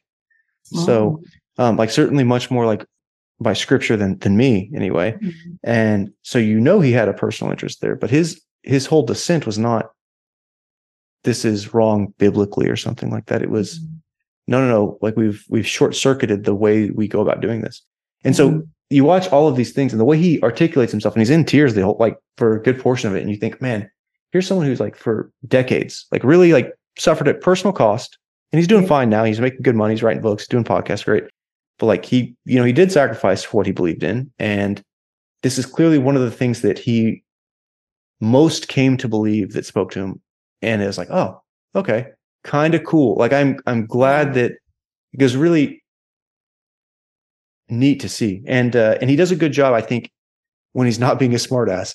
He does a, as good a job as, as any of them, and probably better than any of them, about uh, talking to an audience, or even if you're not a conservative or a Republican, I think Mhm. you can find something there because he's he's much more strict on the small L liberalism of the Mhm. states about freedom to choose different things Yeah. and uh, um, and about caring actually about the social welfare of the country. Mhm. Um, so there's a lot of uh, again like kind of honors where it's like okay people can like disagree, but then still be like ah I'm if I'm going to listen to a conservative I want to listen to Klavan as opposed to Crowder Yeah. or, or whoever else it. Yeah. Interesting. Is this the same guy that um so I watched one of your I think more recent interviews and you guys were talking about a guy who debated a doctor or a nurse or someone about abortion? Oh, you watched my interview with Kyle Maxwell. Yeah, yeah. First of all, thank you. so, yeah, Kyle's an interesting cat. Uh, he's, Yeah. he's another young guy who's he's reading really broadly, and Yeah. yeah. you can tell interacting with him, he's trying to figure things out for himself. But I Mhm. really admire the fact that he's doing it out loud in public, Yeah. and because that takes you know guts, because. You don't know if two weeks from now you're going to say you're going to come across something that you know Dostoevsky wrote, and you're going to be like, "Well, just kidding. I don't believe that. but I just went out there and and, and so he's trying to piece, you know, a, a, something like an ethical framework together. Yeah. But no, that that episode was a guy named Michael Knowles, who is the I mentioned a conservative podcast earlier, and I've referred to him a couple times in this podcast okay. indirectly. Okay. And he is someone who is very much there's two people at the Daily Wire who are kind of self-described theocratic fascists. they use fascism because like it's a label that gets bantied around, right? So yeah. so frequently that it means nothing. Mm-hmm. But they they're very much more like it's not that they think the Pope should be the ruler of the United States or anything like that, but they're very much more like, no, no, we're going to defend like the Catholic theology. Um, wow. Okay. And so, again, that's not like explicitly what they come out and say, but it has a guiding um, theme to the arguments they make. And so he's mm. one who did that. And he had a debate with, oh, I used to know her name. Um, it's very unfortunate for her, as far as I'm concerned. Um, and maybe it scored points in her political circle, and you know, more power to you. But mm. I don't even think she did a particularly good job representing oh. herself. She's a med student, um, so she's practicing medicine, but you know, because med school lasts like 17 decades or something like that. So she's not done with medical school, but she's um, she's in still in the practice of it. Uh, yeah, I I don't think, um, as I mentioned to Kyle, I would describe it as he Michael allowed her the courtesy to self-immolate. Mm. Um, I understood what she was trying to say. I think she made her points fair enough, but when you try and like peel back, like what we are just doing with universal healthcare, it's like, okay, well, but why? And we're trying to like roll back and say, okay, well, where, at least can we trace back to where we disagree? Yeah. Because we, you know, you know, we both see something wrong here. There was no depth to, mm-hmm. I'm not mm-hmm. saying she's not, she may have thought about it very deeply. She might just be someone who caught off guard, had a bad day, maybe doesn't perform yeah. well on camera, but it was not well done on her end. Um, and he is someone who, as much as I loathe he has he gives inflammatory speeches like science is fake not because he doesn't believe in science but because he knows it'll get a rise out of people yeah um, so he's a troll yeah he the, the new york times described him as a dapper lib triggering troll he wrote a book in 2016 called Re- I, I know this because i have another book of his right here that i'm eventually mm-hmm. going to get to i didn't buy this first one but it was like reasons to vote for a Democrat, and it was mostly a blank book, like ha ha ha ha. like it's the same joke that everyone makes about the other party every election cycle. Yeah. He just like convinced some publisher to bind together like a hundred blank pages. Anyway, so yeah, he's very wow. much troll-y. but what I really like about him is again, I think he's got the statistics stuff way wrong because it's like he's like, yeah, statistics can be like misused and abused, and the, mm-hmm. the other side does that a lot. And it's like, yeah, I, I, maybe, but also statistics can be really great for actually appreciating yeah. what you don't understand. Um, but he's by trade, he did like a dual degree in like history or art and Italian. Oh. So he's he's like he's the humanities major mm-hmm. in the classical sense of the humanities. Mm-hmm. And so for me, the interesting thing there is not like whether or not I agree with him on politics or religion or anything. That's not really why I when I do listen to him, that's not why I listen. I listen to him because it's like, oh, I'm so technical day to day that it's hmm. interesting to hear the humanities perspective on this. And um, yeah, so like it's like, and it's also way different than what the stereotypical conservatives, at least over the last 20 years or so, have been. Mm. A lot of the cases they've been making. Um, mm. And I think he gives a lot of deference to people on the left in terms of, no, they actually understand this way better than the conservatives do. I still think they're wrong, but they actually have like a way better um, understanding of particular problems or particular critiques of modern society. Yeah. Okay. Wow. Yeah, I'll, I'll check out that video because um, okay. I remember you guys were really talking it up and I forgot to write it down. Yeah. So yeah, and again, if you disagree or if you think that there's someone better, by the way, who like who does do a good job giving voice to this, if that's a particular uh, issue that, that you think is uh, particularly salient, mm-hmm. then like send it my way. I'm all ears. I like what you said early on, which is like you actually enjoyed discussing things with people you disagree with. You said this in this podcast and the last one. Yeah. So, um, and this has been great so far. So, you know, I believe you. yeah. Yeah. I, maybe I'm not completely a glass half empty person because I do like to think that most people, maybe not everyone, but most people have come to their perspective in a pure, with pure intent. Mm. Yeah like people who are against abortion, which mm-hmm. I don't agree with, but I don't think they just hate women on average. I think yeah. they really, you know, are concerned for children, you mm-hmm. know. Um, and that's a really hard thing to convince someone against. So, mm-hmm. yeah, yeah, you're definitely not as uh, half glass half empty as uh, maybe earlier part of the conversation would have led on. Yeah, which is good because it means not only are you a good critic, but it means you're someone who can help build. Yeah, yeah. Awesome.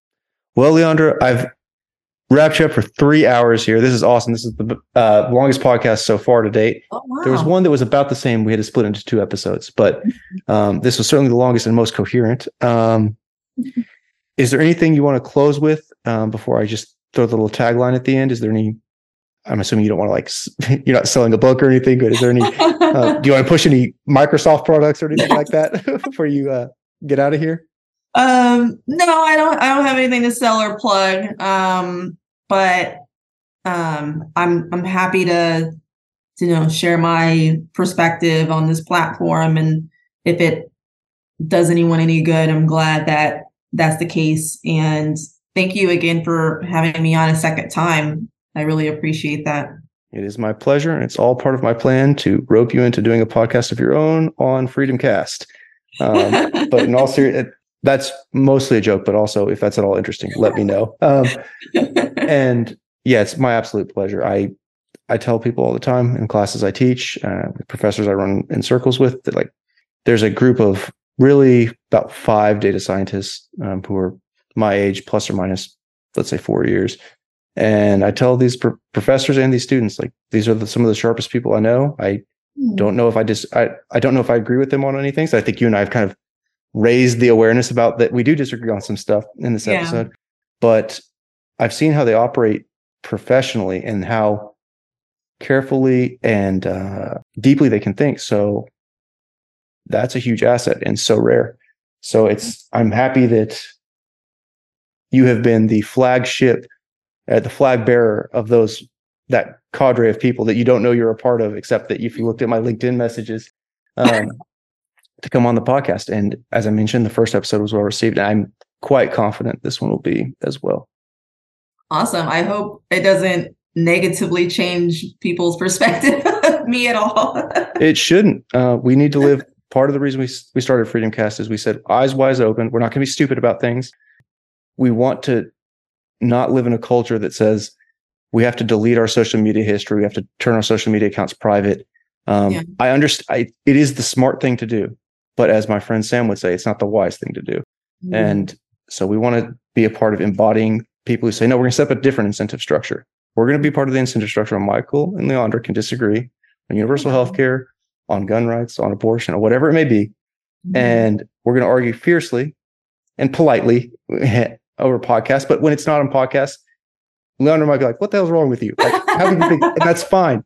And we'll sit down and your husband and my wife will be there and we'll have a beer and we'll crack jokes and we'll talk about the Midwest or Ohio State or whatever is relevant at the time, Chat GPT, and uh, yeah. and we'll go on uh, living together in the society because that's uh, that's worthwhile. Yeah, yeah. By the way, we would love to come down to Houston and meet you guys. Yeah, one hundred percent. Anytime you're in the area, just let us know. And if we're ever up that neck of the woods, yeah, we'll let you know. yeah, yeah. I'm trying to think. We have some. We have like one family member kind of moved to that area recently. So if we go up and see him, we'll definitely let you know. Um, nice. But yeah, like I said, I, I mentioned this last time. If you're ever in Houston, love to take you guys out on the town. We mentioned all the great food spots, so you just let us know what kind of food you want, and we'll uh, we'll find a place and uh, we'll have a great time. Awesome! Can't wait. Yeah, same, Leondra. It was a pleasure, and until next time, folks. Stay honest, stay rigorous, and keep speaking freely.